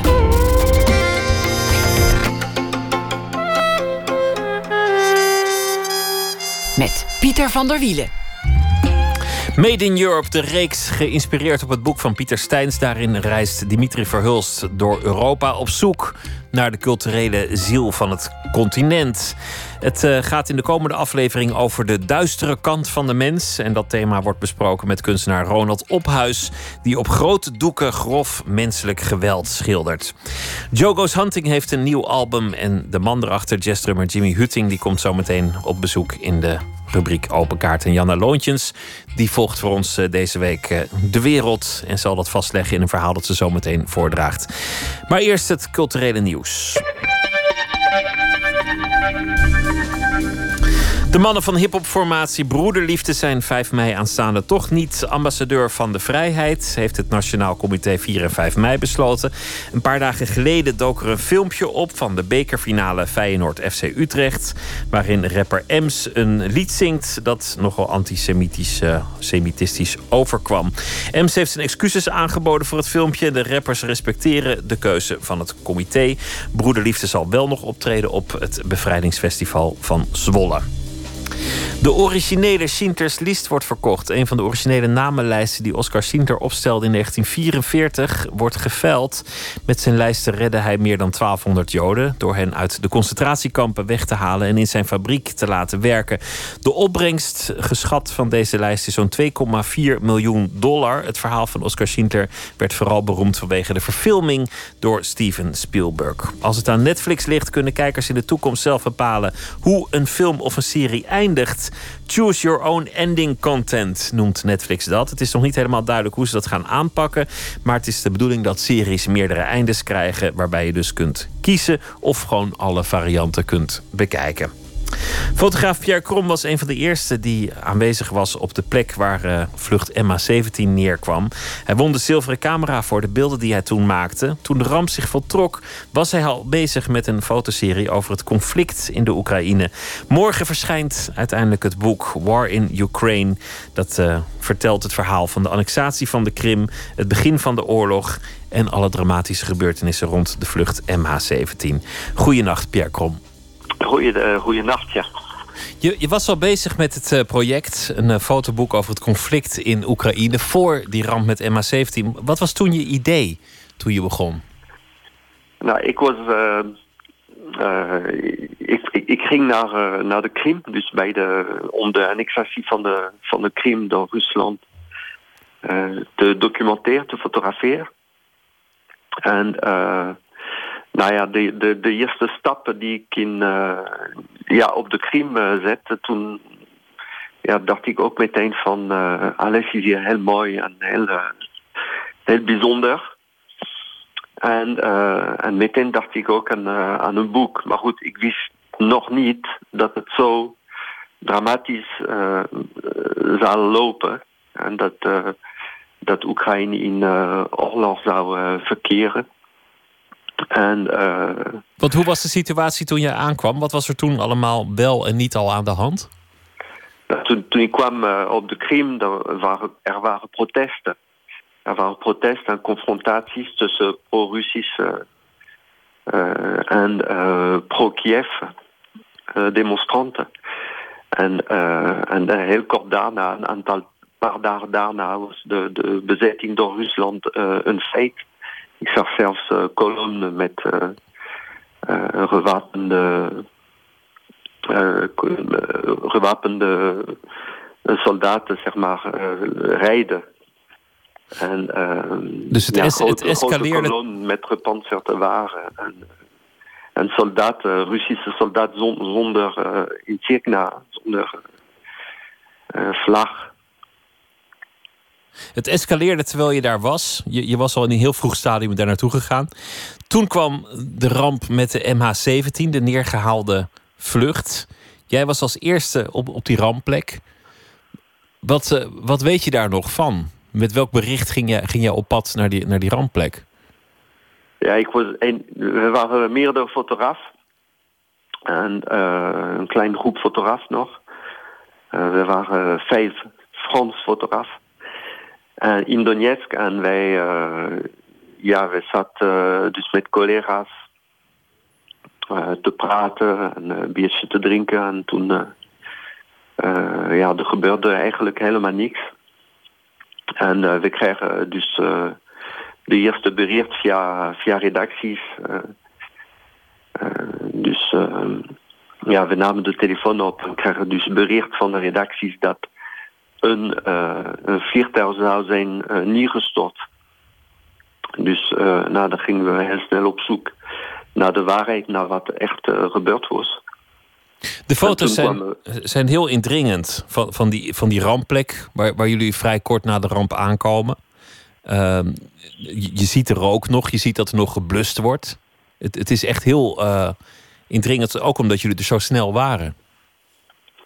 Uh, ja, precies. Ja, we waren uh, eigenlijk uh, anderhalf uur, twee uur uh, nadat de vliegtuig neergeschoten was. En ja, toen wij aankwamen werd het nog geblust. Dus, maar goed, wij, wij hadden, of ik, ik had maar een heel korte tijd voordat het nacht werd om te fotograferen. En ja, dan, vanaf, vanaf die dag ben ik een jaar lang blijven terugkeren naar, uh, naar Oekraïne om uh, dus het hele drama te fotograferen en de oorlog. Die gewoon doorging en die inmiddels ja. ook uit de kranten is verdwenen. Je, je foto's vertellen een, een, een hele geschiedenis waar jij op een aantal cruciale momenten heel dicht op stond. Ja, dat klopt. Dus ehm, ja, ik heb, ik heb heel veel gefotografeerd. twee jaar, tweeënhalf jaar lang.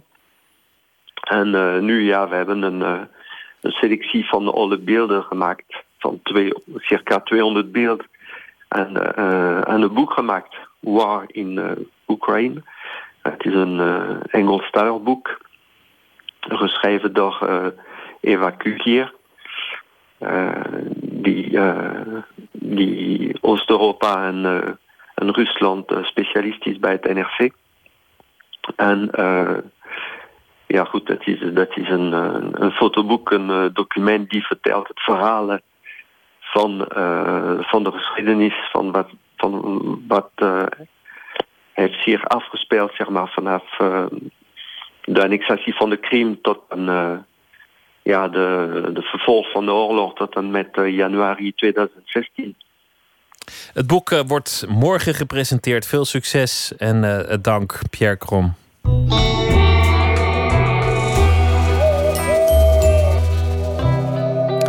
Achter uh, Benny Singh schuilt de Nederlandse zanger en producer Tim van Berkenstein. Bekender in Japan dan in Nederland.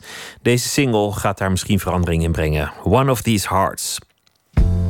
One of these hearts is breaking apart because it knows. One of these hands is about to let go. Most of these words will come out wrong and something late.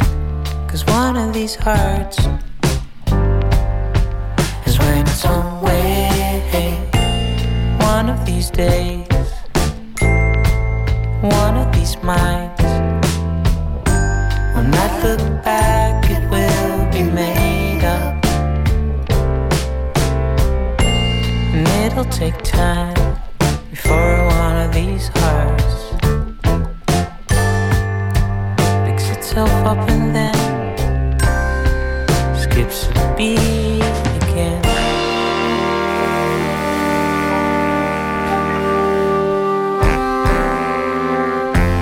One of these hearts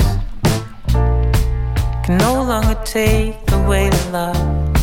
Still, one of these hands tries to hold on. And some of these tears run up most will flow in vain.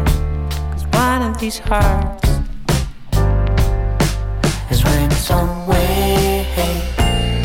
One of these days, I'm done. One of these minds will not look back, it will be made up. And it'll take time before picks itself up and then skips a beat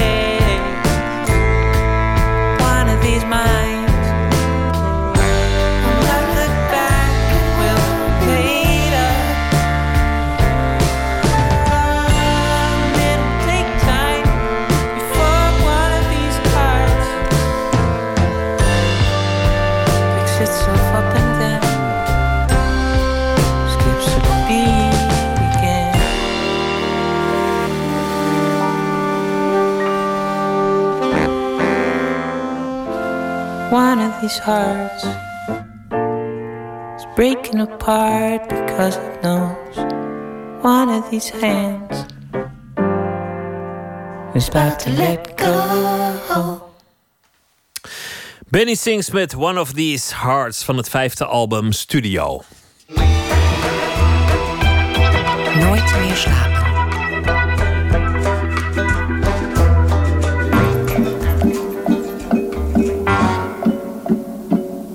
Europa worstelt met een identiteitscrisis.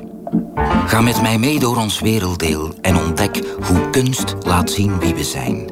Niet het Europa van bureaucraten en bankiers. Niet het Europa van de sceptici, maar het Europa dat leeft in de boeken die we lezen, de films die we kijken, de muziek die we luisteren.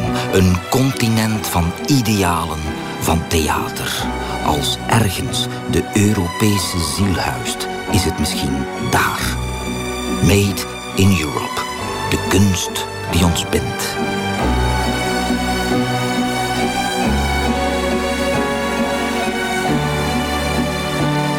In de reeks Made in Europe gaat Dimitri Verhulst op zoek naar de ziel van Europa en het culturele DNA van het continent.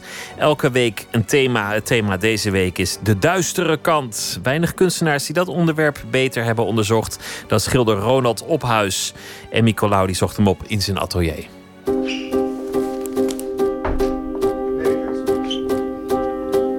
Dit werk is net af. Dit gaat over de uh, huidige situatie in uh, Egypte. Dus wat je ziet is een politiek gevangene die vastgebonden wordt aan een paal. En hij bevindt zich in een ruimte die zo laag is dat hij nooit uh, zou kunnen gaan staan. Ik was in je atelier ongeveer een jaar, anderhalf jaar geleden. En toen was je bezig met, met eigenlijk de slachtoffers van Auschwitz. Toen was je eigenlijk een beetje naar die slachtofferkant verschoven. Die daderkant die is er weer ingeslopen, toch? Die, die verdwijnt eigenlijk nooit, denk ik. Als er één Nederlandse kunstenaar is die je met zijn schilderijen dwingt om het kwaad recht in de angstaanjagende bek te kijken, dan is het Ronald Ophuis. Een verkrachting in concentratiekamp Birkenau. Een zwangere vrouw uit Sierra Leone, wier buik wordt opengesneden. Voetballertjes die in een aftanse kleedkamer een jongetje misbruiken met een colafles. Het zou heel comfortabel zijn om zijn schilderijen af te doen als effectbejag. Het is veel moeilijker om je ertoe te verhouden. Misschien wel omdat het geweld erop tegen wil en dank fascineert. En omdat de daders vanaf het doekje toe lijken te roepen: Ik ben een mens. Ik ben ook een mens. Ophuis zelf had trouwens geen ongelukkige jeugd, mocht hij dat soms denken. Wel ontdekte hij al heel jong de duistere kant van de mens. Terugkijkend, conceptueel, denk ik dat het, moment eigenlijk was uh, in, de kerk. Uh, dus ik kreeg een katholieke opvoeding. Uh, we gingen heel vaak naar Friesland. daar woonde mijn oma. En dat was een kruiswegstatie. En daar keek ik altijd naar.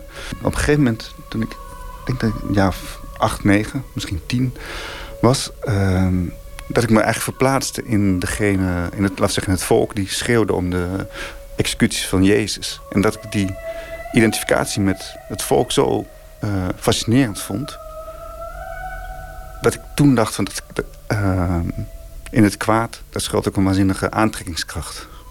Dat was vrij jong dan. Ja, nou ja, ik, ik weet niet, dat was ook iets waar je eigenlijk niet over sprak. Hè? Maar ik voelde die sensatie die door me heen ging als je dat omdraaide. Dus uh, de meeste mensen die naar de kerk gaan, die identificeren zich met, uh, met Jezus Christus. En dat is natuurlijk een heel makkelijke proces van identificatie. En dat is het slachtoffer. En zo willen we ons eigenlijk allemaal graag voelen. Um, maar toen ik dat besefte... Um, en dat gaf me eigenlijk ook een vrijbrief voor... Zeggen, nou, niet dat dat allemaal zo bewust was toen... maar ik maakte ook wel vaak tekeningen van gangs uit de buurt. Zwaar woord met leeftijdsgenoten.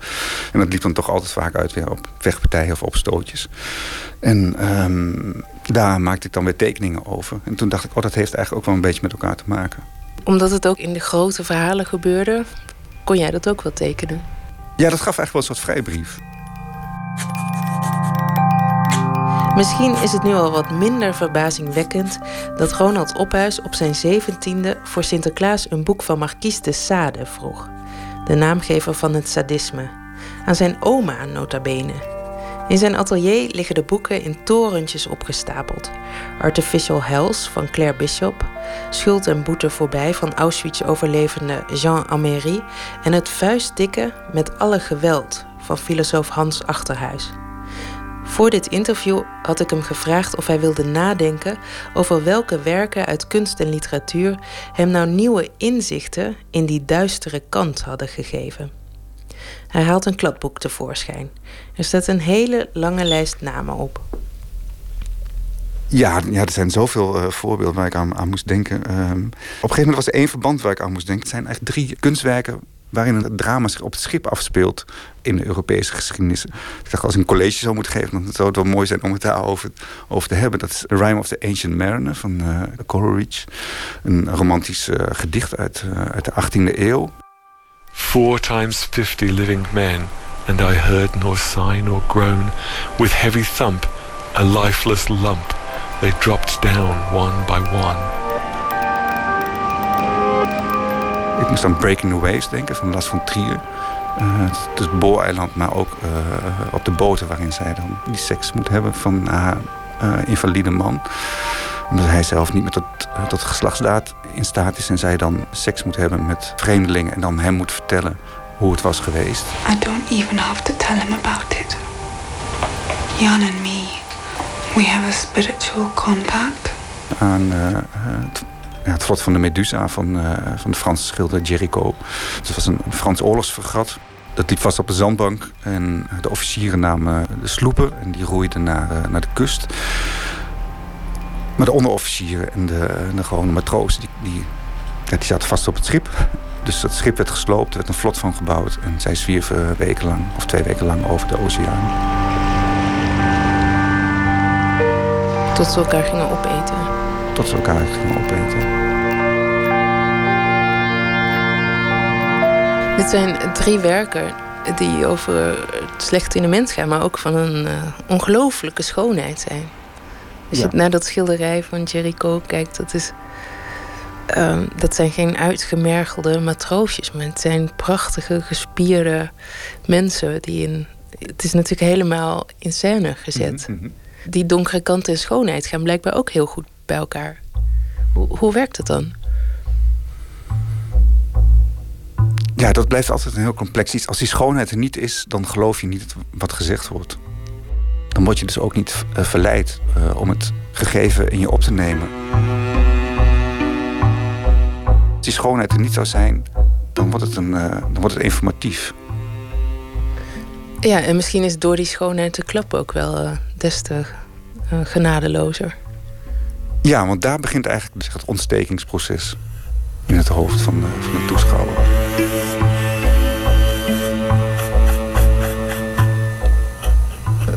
Je werkt soms wel een jaar aan één werk. Dus dan ben je ook met die schoonheid bezig. Ja, als je begint, dan uh, is je idee eigenlijk vol met leven. Uh, laten we zeggen, maatschappelijk leven. En dan gaandeweg het proces kom je erachter dat je eigenlijk toch gewoon bezig bent met, met het maken van een schilderij. Dus echt een doek. En dan uh, treedt er een soort bewustzijnsverandering op. Dat je het dan moet gaan hebben over esthetiek. Ik heb bijvoorbeeld een ontzettend goed idee. Dat heb ik eigenlijk al heel lang over, over Srebrenica. Uh, dus, maar inhoudelijk, als ik het aan iemand vertel... dan vinden ze eigenlijk allemaal meteen een ontzettend goed idee. Maar visueel is het volgens mij niet zo interessant. Uh, we kennen allemaal uh, het verhaal over het fotorolletje. Wat teloor is gegaan in, in het laboratorium. al dan niet bewust. En de fotograaf, Ron Rutte die is altijd vrij openhartig geweest in interviews wat er op dat fotorolletje stond. Dus ik dacht op een gegeven moment van ik vraag hem of hij mee wil helpen om die beelden te reconstrueren. Maar de beelden die hij beschrijft zijn niet zo uitzonderlijk voor een schilder. Het heeft heel plat gezegd, creatief gezien kan je er niet zoveel mee. Of qua compositie of zo. Ja, qua com compositie. Een soort handschrift zoals mijn oma vroeger.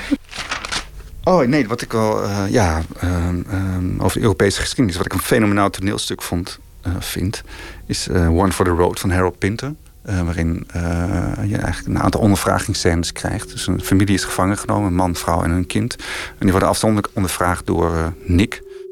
Good morning. How are you? You're a civilized man. So am I. De ondervrager, de beul in zekere zin, neemt steeds meer alcohol tot zich. You do respect me, I take it? Hij laat duidelijk merken dat ideologie een keuze is. En dat, is, dat hij niet snapt waarom degene die hij ondervraagt... niet tot diezelfde keuze is gekomen om de dictator te dienen die hij dient.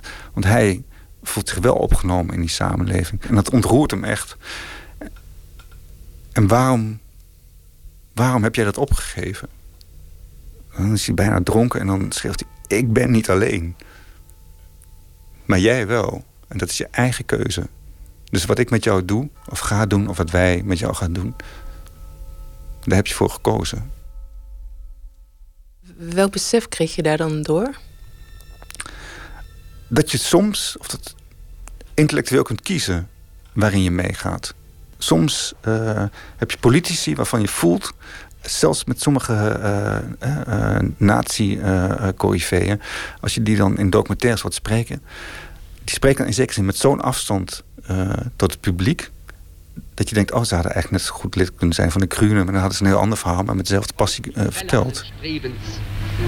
Auch der Künstler muss seine Arbeit auf das Volk ausrichten. Wir haben ein deutsches Theater, einen deutschen Film, eine deutsche Presse, ein deutsches Schrifttum, eine deutsche bildende Kunst, eine deutsche Musik und einen deutschen Rundfunk. Kan kunst in die zin ook iets, iets kwaads doen? Dus meehelpen aan het ontwikkelen van een ideologie? Ja, dat kan kunst uh, zeker. Kunstwerk is uh, geheel niet vrijblijvend. Wat ik zo fascinerend vond... Uh, um, wat eigenlijk een waanzinnige stimulans vond om, om kunst te blijven maken, is, is de beeldenstorm. Hè? Dus dat je voelt uh, dat kunst echt als een bedreiging wordt gezien voor een nieuwe uh, filosofie of een nieuwe ideologie. Daardoor dacht jij van uh, het heeft nut, het doet ertoe. Wat ik maak kan effect hebben. Ja. Is die beeldenstorm toch wel ergens goed voor geweest? Gun ons de nacht wij worden wel weer lelijk bij het eerste teken van de ochtend, maar speel eerst nog even met mij eerlijk en tast. Het zicht bedriegt, het licht is ons tot last. Onze gedachten staan ons zoveel beter in het zwart.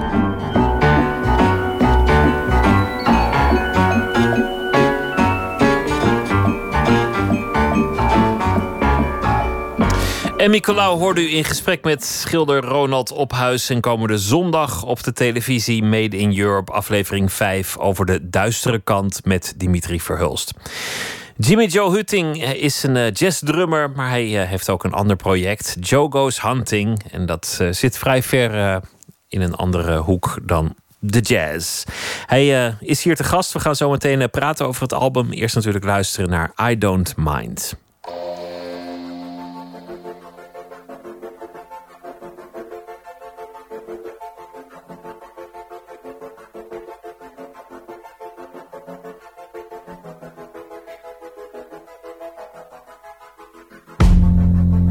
Bye.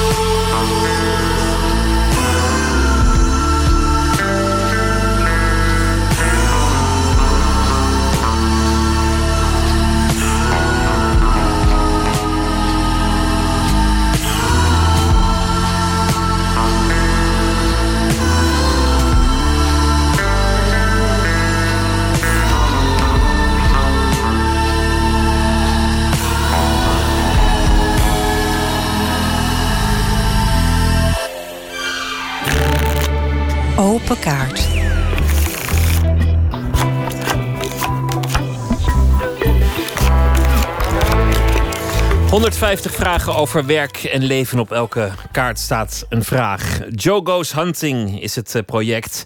En daarachter zit Jimmy Joe Hutting. En hij uh, begon als jazzdrummer, maar dit is zijn eigen band. Hij speelt meerdere instrumenten, maakt ook uh, andere geluiden tot, tot muziek.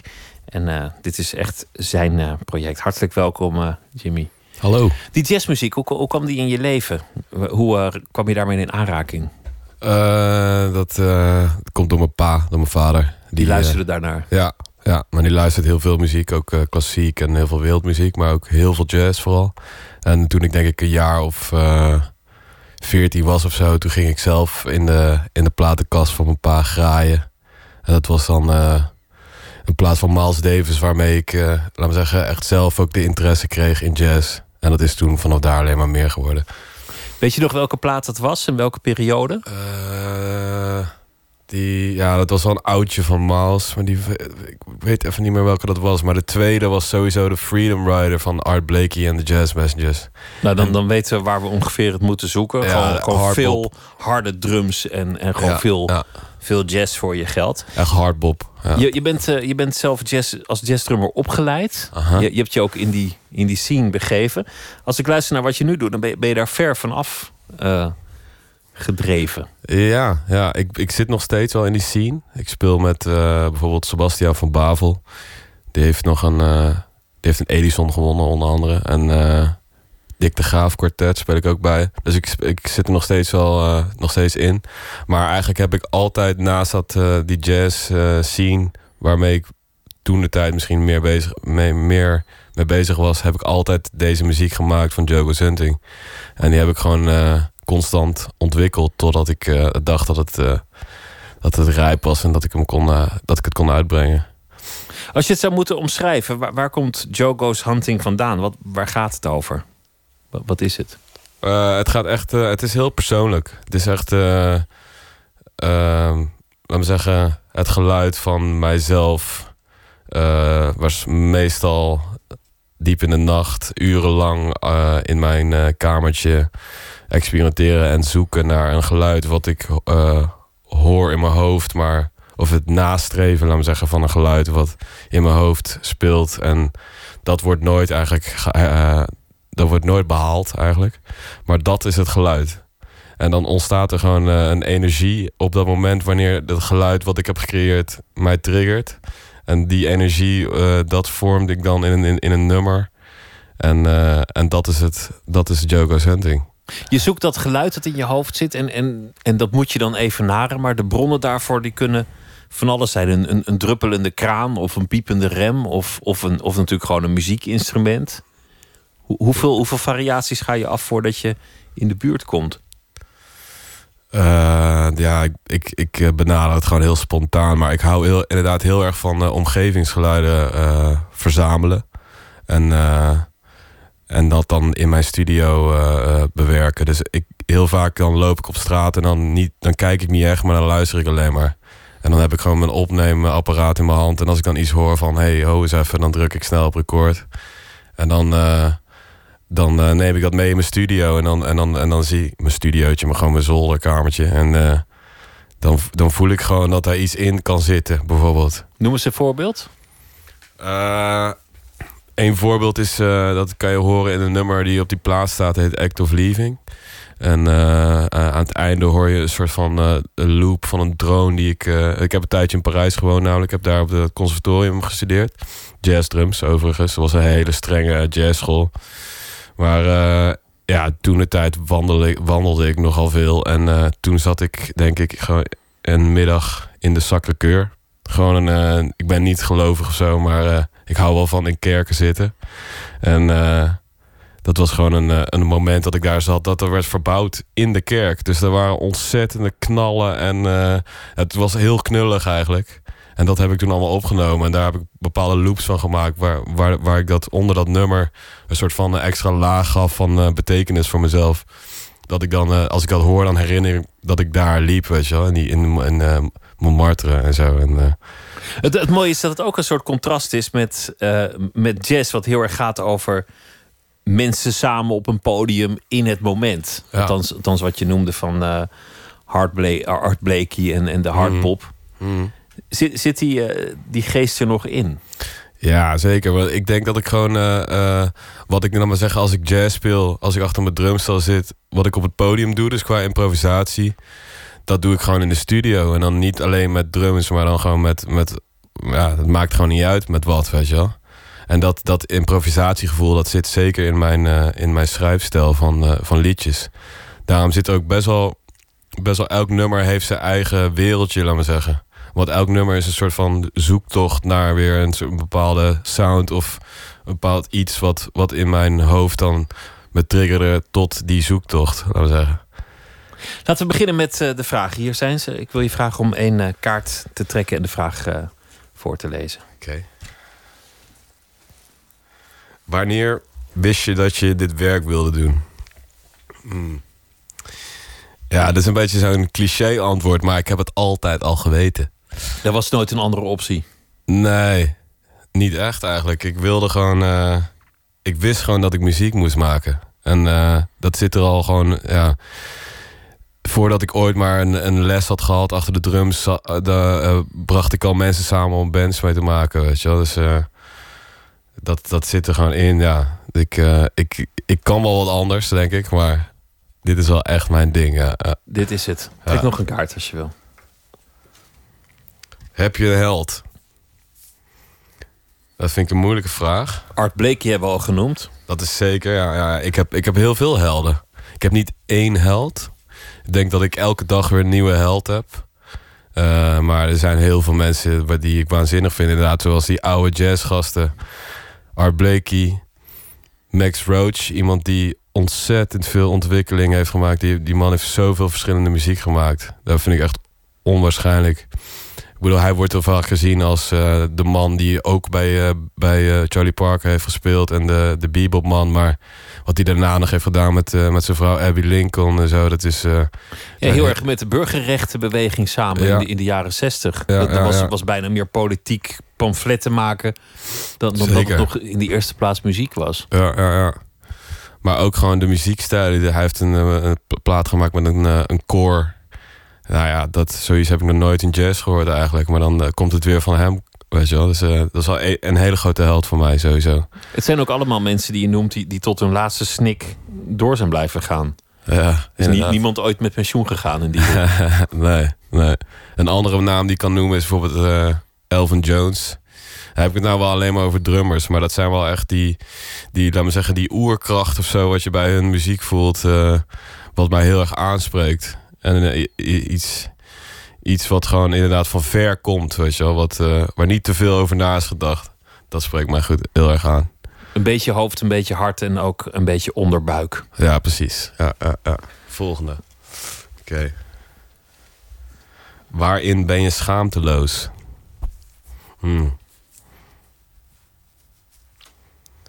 Eh, ja, ik denk dat mijn muziek sowieso schaamteloos is.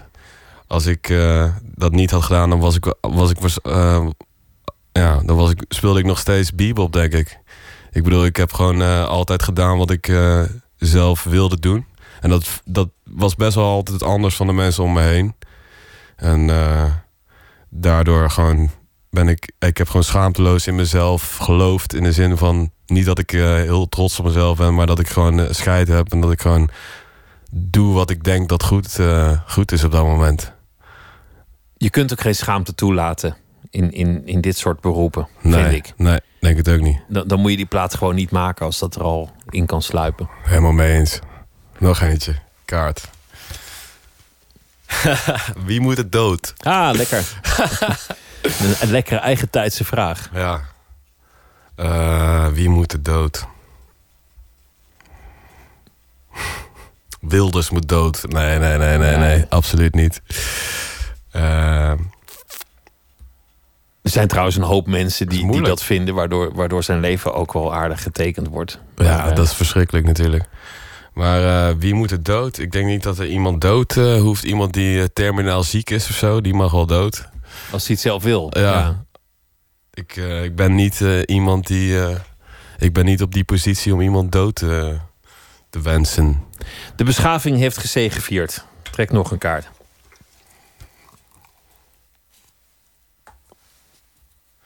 Wat is er falikant mislukt? Eh, mm, op dit moment niet zo heel veel bij mezelf. Ik bedoel, eh, dingen gaan zoals het gaan. Sommige dingen lukken, sommige dingen lukken niet. Maar iets eh, dat finaal misging, wat ik heel graag zou willen. Ja, misschien dat ik heel graag in de selectie wilde voetballen. Maar dat, ik ben uit de selectie gezet omdat ik te veel met muziek bezig was. Het was de een of het ander. Ja, ja, ja, ja. ja. Maar ja, dat, eh, daar hecht ik eigenlijk niet zoveel waarde aan. Gefeliciteerd met het eh, album Come Future van Joe Goes Hunting. Jimmy Joe Hutting, dankjewel. En heel veel succes. Dankjewel. Oh ja, en ik wil ook nog even noemen dat jullie eh, binnenkort eh, optreden. 16 maart in Nijmegen in Marlijn en 17 maart in Rotterdam in V11 en 18 maart in Amsterdam in Paradiso. De Australische Cameron Avery die speelde de afgelopen vijf jaar als bassist bij andere bands, Tame Impala onder meer. En hij heeft nu een soloplaat en daarvan draaien we Dance With Me.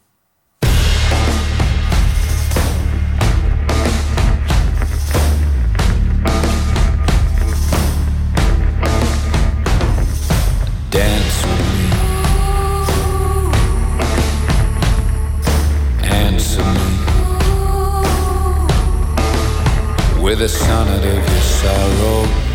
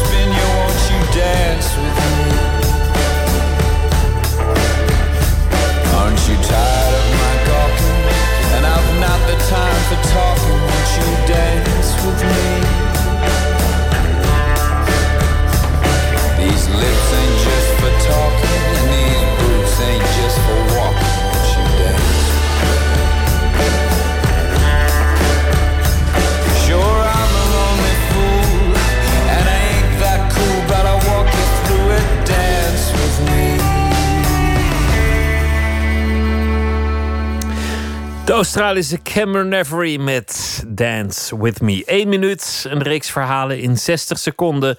Verstoppertje heet deze. Pst, één minuut. Hieronder dat plastic, in het grootste kastje, daar ligt het brood. Nou, dus dat zie je echt niet. Waar ik het ook een hele tijd in heb gehad... is onder de broodla in de pressurekoeken met de deksel erop. Dat is ook een hele tijd goed gegaan. Maar dat vond hij dus. Uh, waar heb ik het nog meer gehad? Oh ja, in het mandje van de fiets in de hal. Kijk, hier staat bijvoorbeeld nog een stuk maquetstaaf. Het ellende van dat verstoppen is... dat ik zelf vergeet dat ik het verstopt heb. Zodat we deze niet hebben opgegeten. Dat is nog van Sinterklaas. Wat ik in de broodla zie... Nu is de broodla kaal en leeg. Alleen wat beschimmelde kruimels, vind ik. Alles wat een beetje prettig is, wordt verstopt. Hij mag niet zoveel eten, want dan wordt hij te dik en dan krijgt hij pijnklachten. Dus eh, je moet iets doen. Het is gewoon hele goede zorg. Maar of dat door de partij die de zorg ontvangt zo wordt gezien, dat uh, waag ik te betwijfelen. Een zeer goed huwelijk. Ja. Eén minuut gemaakt door Jennifer Pattison. Graham Nash.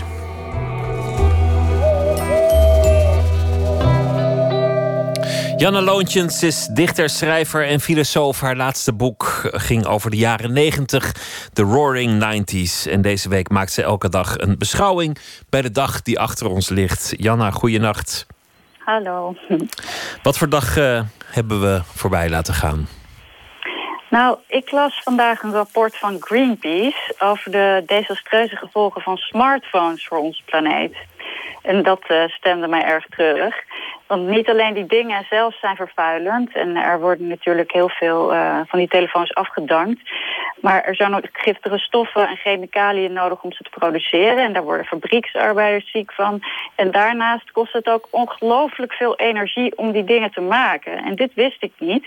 En Greenpeace heeft uitgerekend dat alleen al om die dingen te maken is er tot nu toe net zoveel energie gebruikt... als dat heel Nederland in negen jaar gebruikt. Nou ja, dus in elk geval... Dat zijn, uh, dat zijn fikse getallen. En eigenlijk is het gek dat er... Want, want die dingen bestaan al een tijdje... dat recycling nog nauwelijks aan de orde is. Nee, precies. Die schaarse grondstoffen, die, die ook betrekkelijk duur zijn... die worden in die telefoon gedaan. En die telefoon eindigt na twee jaar, als die niet meer hip is... gewoon in de prullenbak. Ja, ja, precies. Ja, nee, en daar wijst eh, Greenpeace dus ook al op dat er veel meer gerecycled uh, moet worden. Maar ja, ik kreeg in over het gevoel dat we aan het kapitalisme ten onder gaan. en, uh, en ik probeerde me toen voor te stellen hoe een boeddhist hierop zou re reageren. Tenminste, zoals ik me een boeddhist voorstel. Dus iemand die zich probeert te onthechten. En iemand die de wereldse verlangens en hebzucht wil kunnen loslaten. Iemand die dus helemaal geen uh, mobiele telefoon nodig heeft om te beginnen.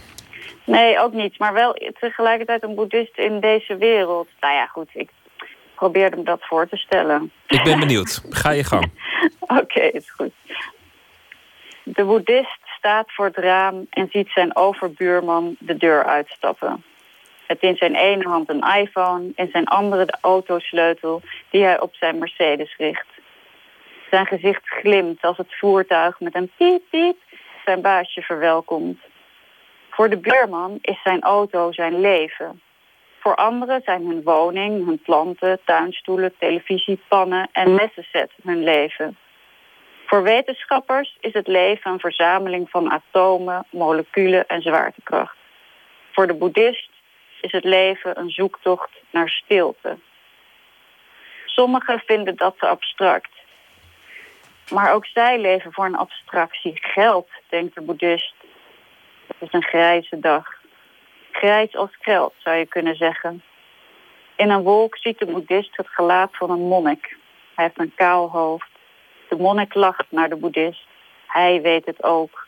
Geld is de kwaadaardigste en sluwste abstractie van alle abstracties. De boeddhist denkt aan Steve Jobs, die Gandhi en Martin Luther King in zijn Apple-reclames gebruikte. Het maakt hem kwaad. Sinds de eerste iPhone zijn er meer dan 7 miljard smartphones gemaakt. De korte levensduur van deze dingen zijn rampzalig voor het milieu. Idealisme en charismatische wereldverbeteraars werden in reclames gebruikt enkel om meer geld te verdienen, denkt de boeddhist bedroefd. Trump benadert het presidentschap als een business deal en de Russen als zakenpartners. Hier in het land zijn er verkiezingen, maar in plaats van ideeën over hoe we willen leven, hebben politici het over hoeveel geld het kost of oplevert. De boeddhist ziet zijn belachelijke buurman in zijn belachelijke auto wegsjezen. De boeddhist ademt diep in en neemt zich voor om alles wat is met mededogen te bekijken. Het ronde gezicht van de monnik is in de wolk vervloeid. Over de verspilling die aan onze smartphones eh, ten grondslag ligt. En een eh, rapport dat Greenpeace erover maakt. Hoe zou een boeddhist daar tegenaan kijken? Ja, Ja, hij wordt toch nog kwaad. Ik, het lukt me toch niet om het helemaal... om hem eh, helemaal cent te houden. Nee, nee. Ja. Nou, maar het is zo raar. Eigenlijk, eerst had je het ding helemaal niet nodig. En dan heb je hem en dan, dan kan je niet meer zonder. En Ja. ik wil alleen maar bellen en, en mijn mail lezen met zo- met zo'n apparaat. Maar dan komt er een update. Want er komt ook elke week een update op dat apparaat. Ja. En als je hem dan per ongeluk een keer doet, dan ben je ook maanden uit de roulatie. Dan, dan, dan is dat ding ook gewoon helemaal niet meer te gebruiken. Nee, nee. Waar- waarom kunnen dingen niet gewoon rustig hetzelfde blijven? Ja, dat vind ik ook heel irritant. Het is ook, je koopt ook niet zomaar een product. Je koopt eigenlijk iets waar mensen nog aan bezig zijn. Je weet eigenlijk niet precies wat je koopt. Dat vind ik ook altijd heel verraderlijk. Dus je moet die updates installeren, anders doet hij het niet eens. Dus je bent eigenlijk nog de hele tijd... Hè, sta je nog onder invloed van een, eh, ja, van een bedrijf. Je hebt er maar in, in bruikleen uiteindelijk. Ondingen zijn het. Janna, Ja. dankjewel. Goeienacht. Tot Oké, morgen. goeienacht. Doei. Janna Loontjens was dat. Sam Cooke schreef in 1963 het eh, nummer dat daarna in vele versies is teruggekomen. A Change is Gonna Come.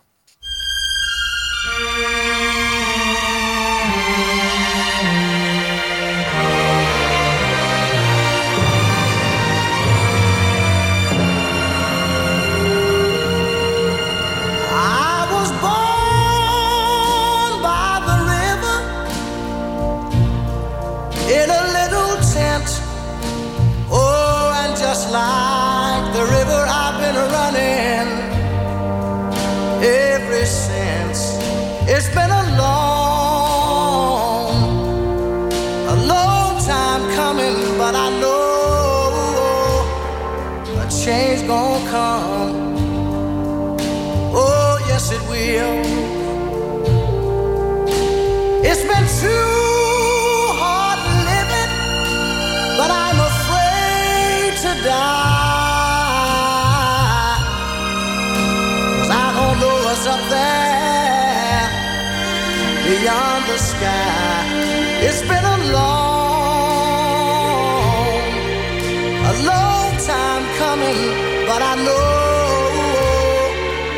Change gonna come.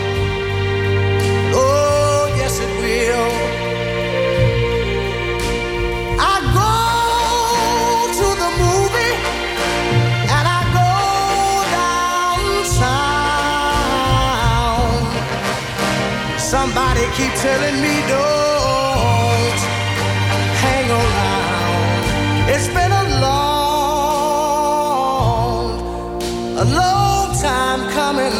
but I know a change gonna come.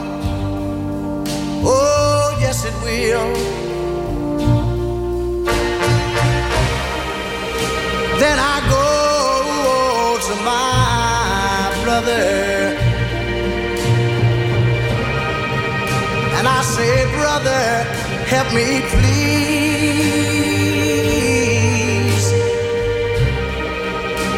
But he winds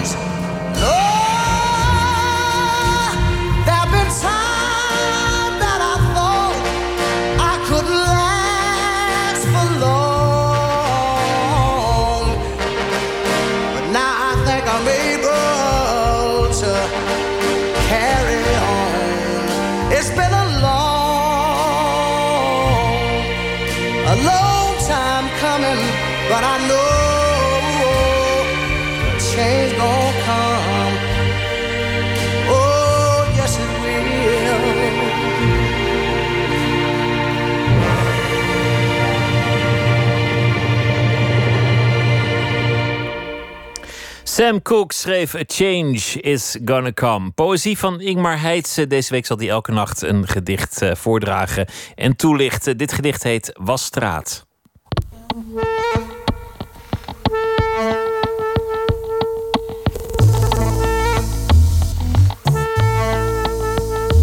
Wasstraat.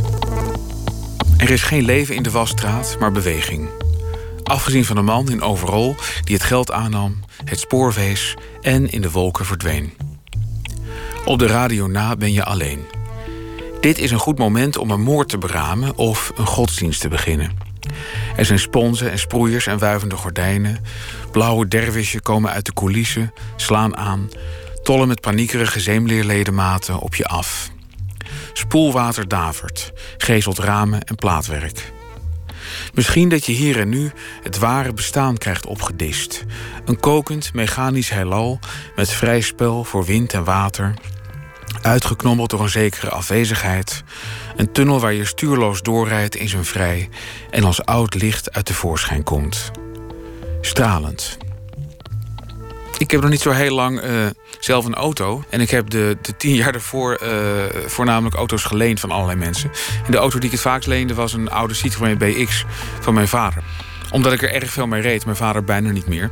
Vroeg hij op een gegeven moment: eh, zou je me een keer door een wasstraat kunnen halen? Want het begint wel erg vies te worden. En en terwijl ik daarheen reed, besefte ik... ik heb nog nooit zelf een auto een wasstraat inge, ingereden. En toen dacht ik, ik wil in die auto blijven zitten. Wat lijkt me dat leuk? Dus ik vraag dat aan die man of dat mag. Die man begint een beetje te lachen en zegt... ja, het niet, geen kwestie van mogen. Je moet erin blijven zitten, want anders, anders kan het niet. Toen ik eenmaal in die wasstraat was, besefte ik... dat er allerlei dingen zijn die je alleen maar kunt doen in een wasstraat. Ik kreeg vooral allerlei uh, associaties die vrij particulier zijn... maar die wel allemaal literair van aard zijn. Uh, onder andere uh, een moord beramen of een godsdienst beginnen. Dat komt rechtstreeks uit, uit gedicht van Jim Morrison. Die ergens zegt: uh, We could plan a murder or start a religion. Je bent nergens zo alleen en zo van alles en iedereen verlaten als daar. Dus het is een soort ultieme privacy in een wasstraat. Je kunt daar van alles doen en denken en zeggen wat je, wat je anders nooit zomaar zou kunnen doen. Ik wist opeens zeker dat er nog nooit een gedicht over een wasstraat geschreven zou zijn. En dat leek me opeens zo'n geweldig idee dat ik de eerste zou zijn. Ik zat dat te schrijven terwijl ik eruit reed eigenlijk. Ik lees het gedicht nog een keer. Wasstraat. Er is geen leven in de wasstraat, maar beweging. Afgezien van de man in overal die het geld aannam, het spoor wees en in de wolken verdween. Op de radio na ben je alleen. Dit is een goed moment om een moord te beramen of een godsdienst te beginnen. Er zijn sponsen en sproeiers en wuivende gordijnen. Blauwe dervisjen komen uit de coulissen, slaan aan, tollen met paniekerige zeemleerledematen op je af.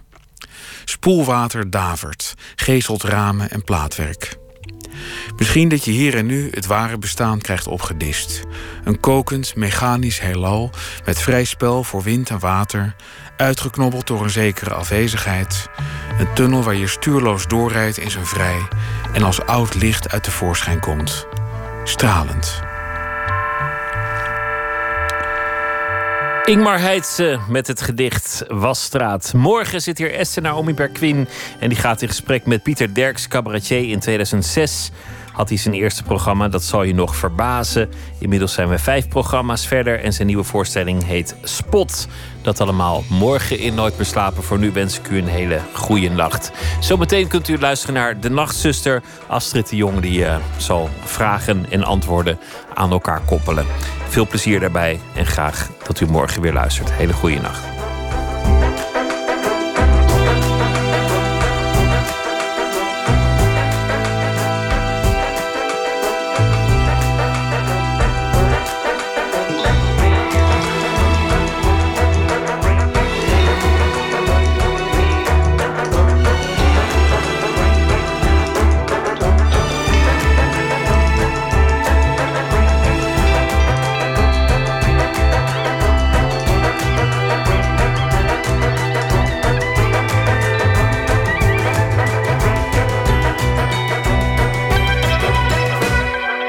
Radio 1.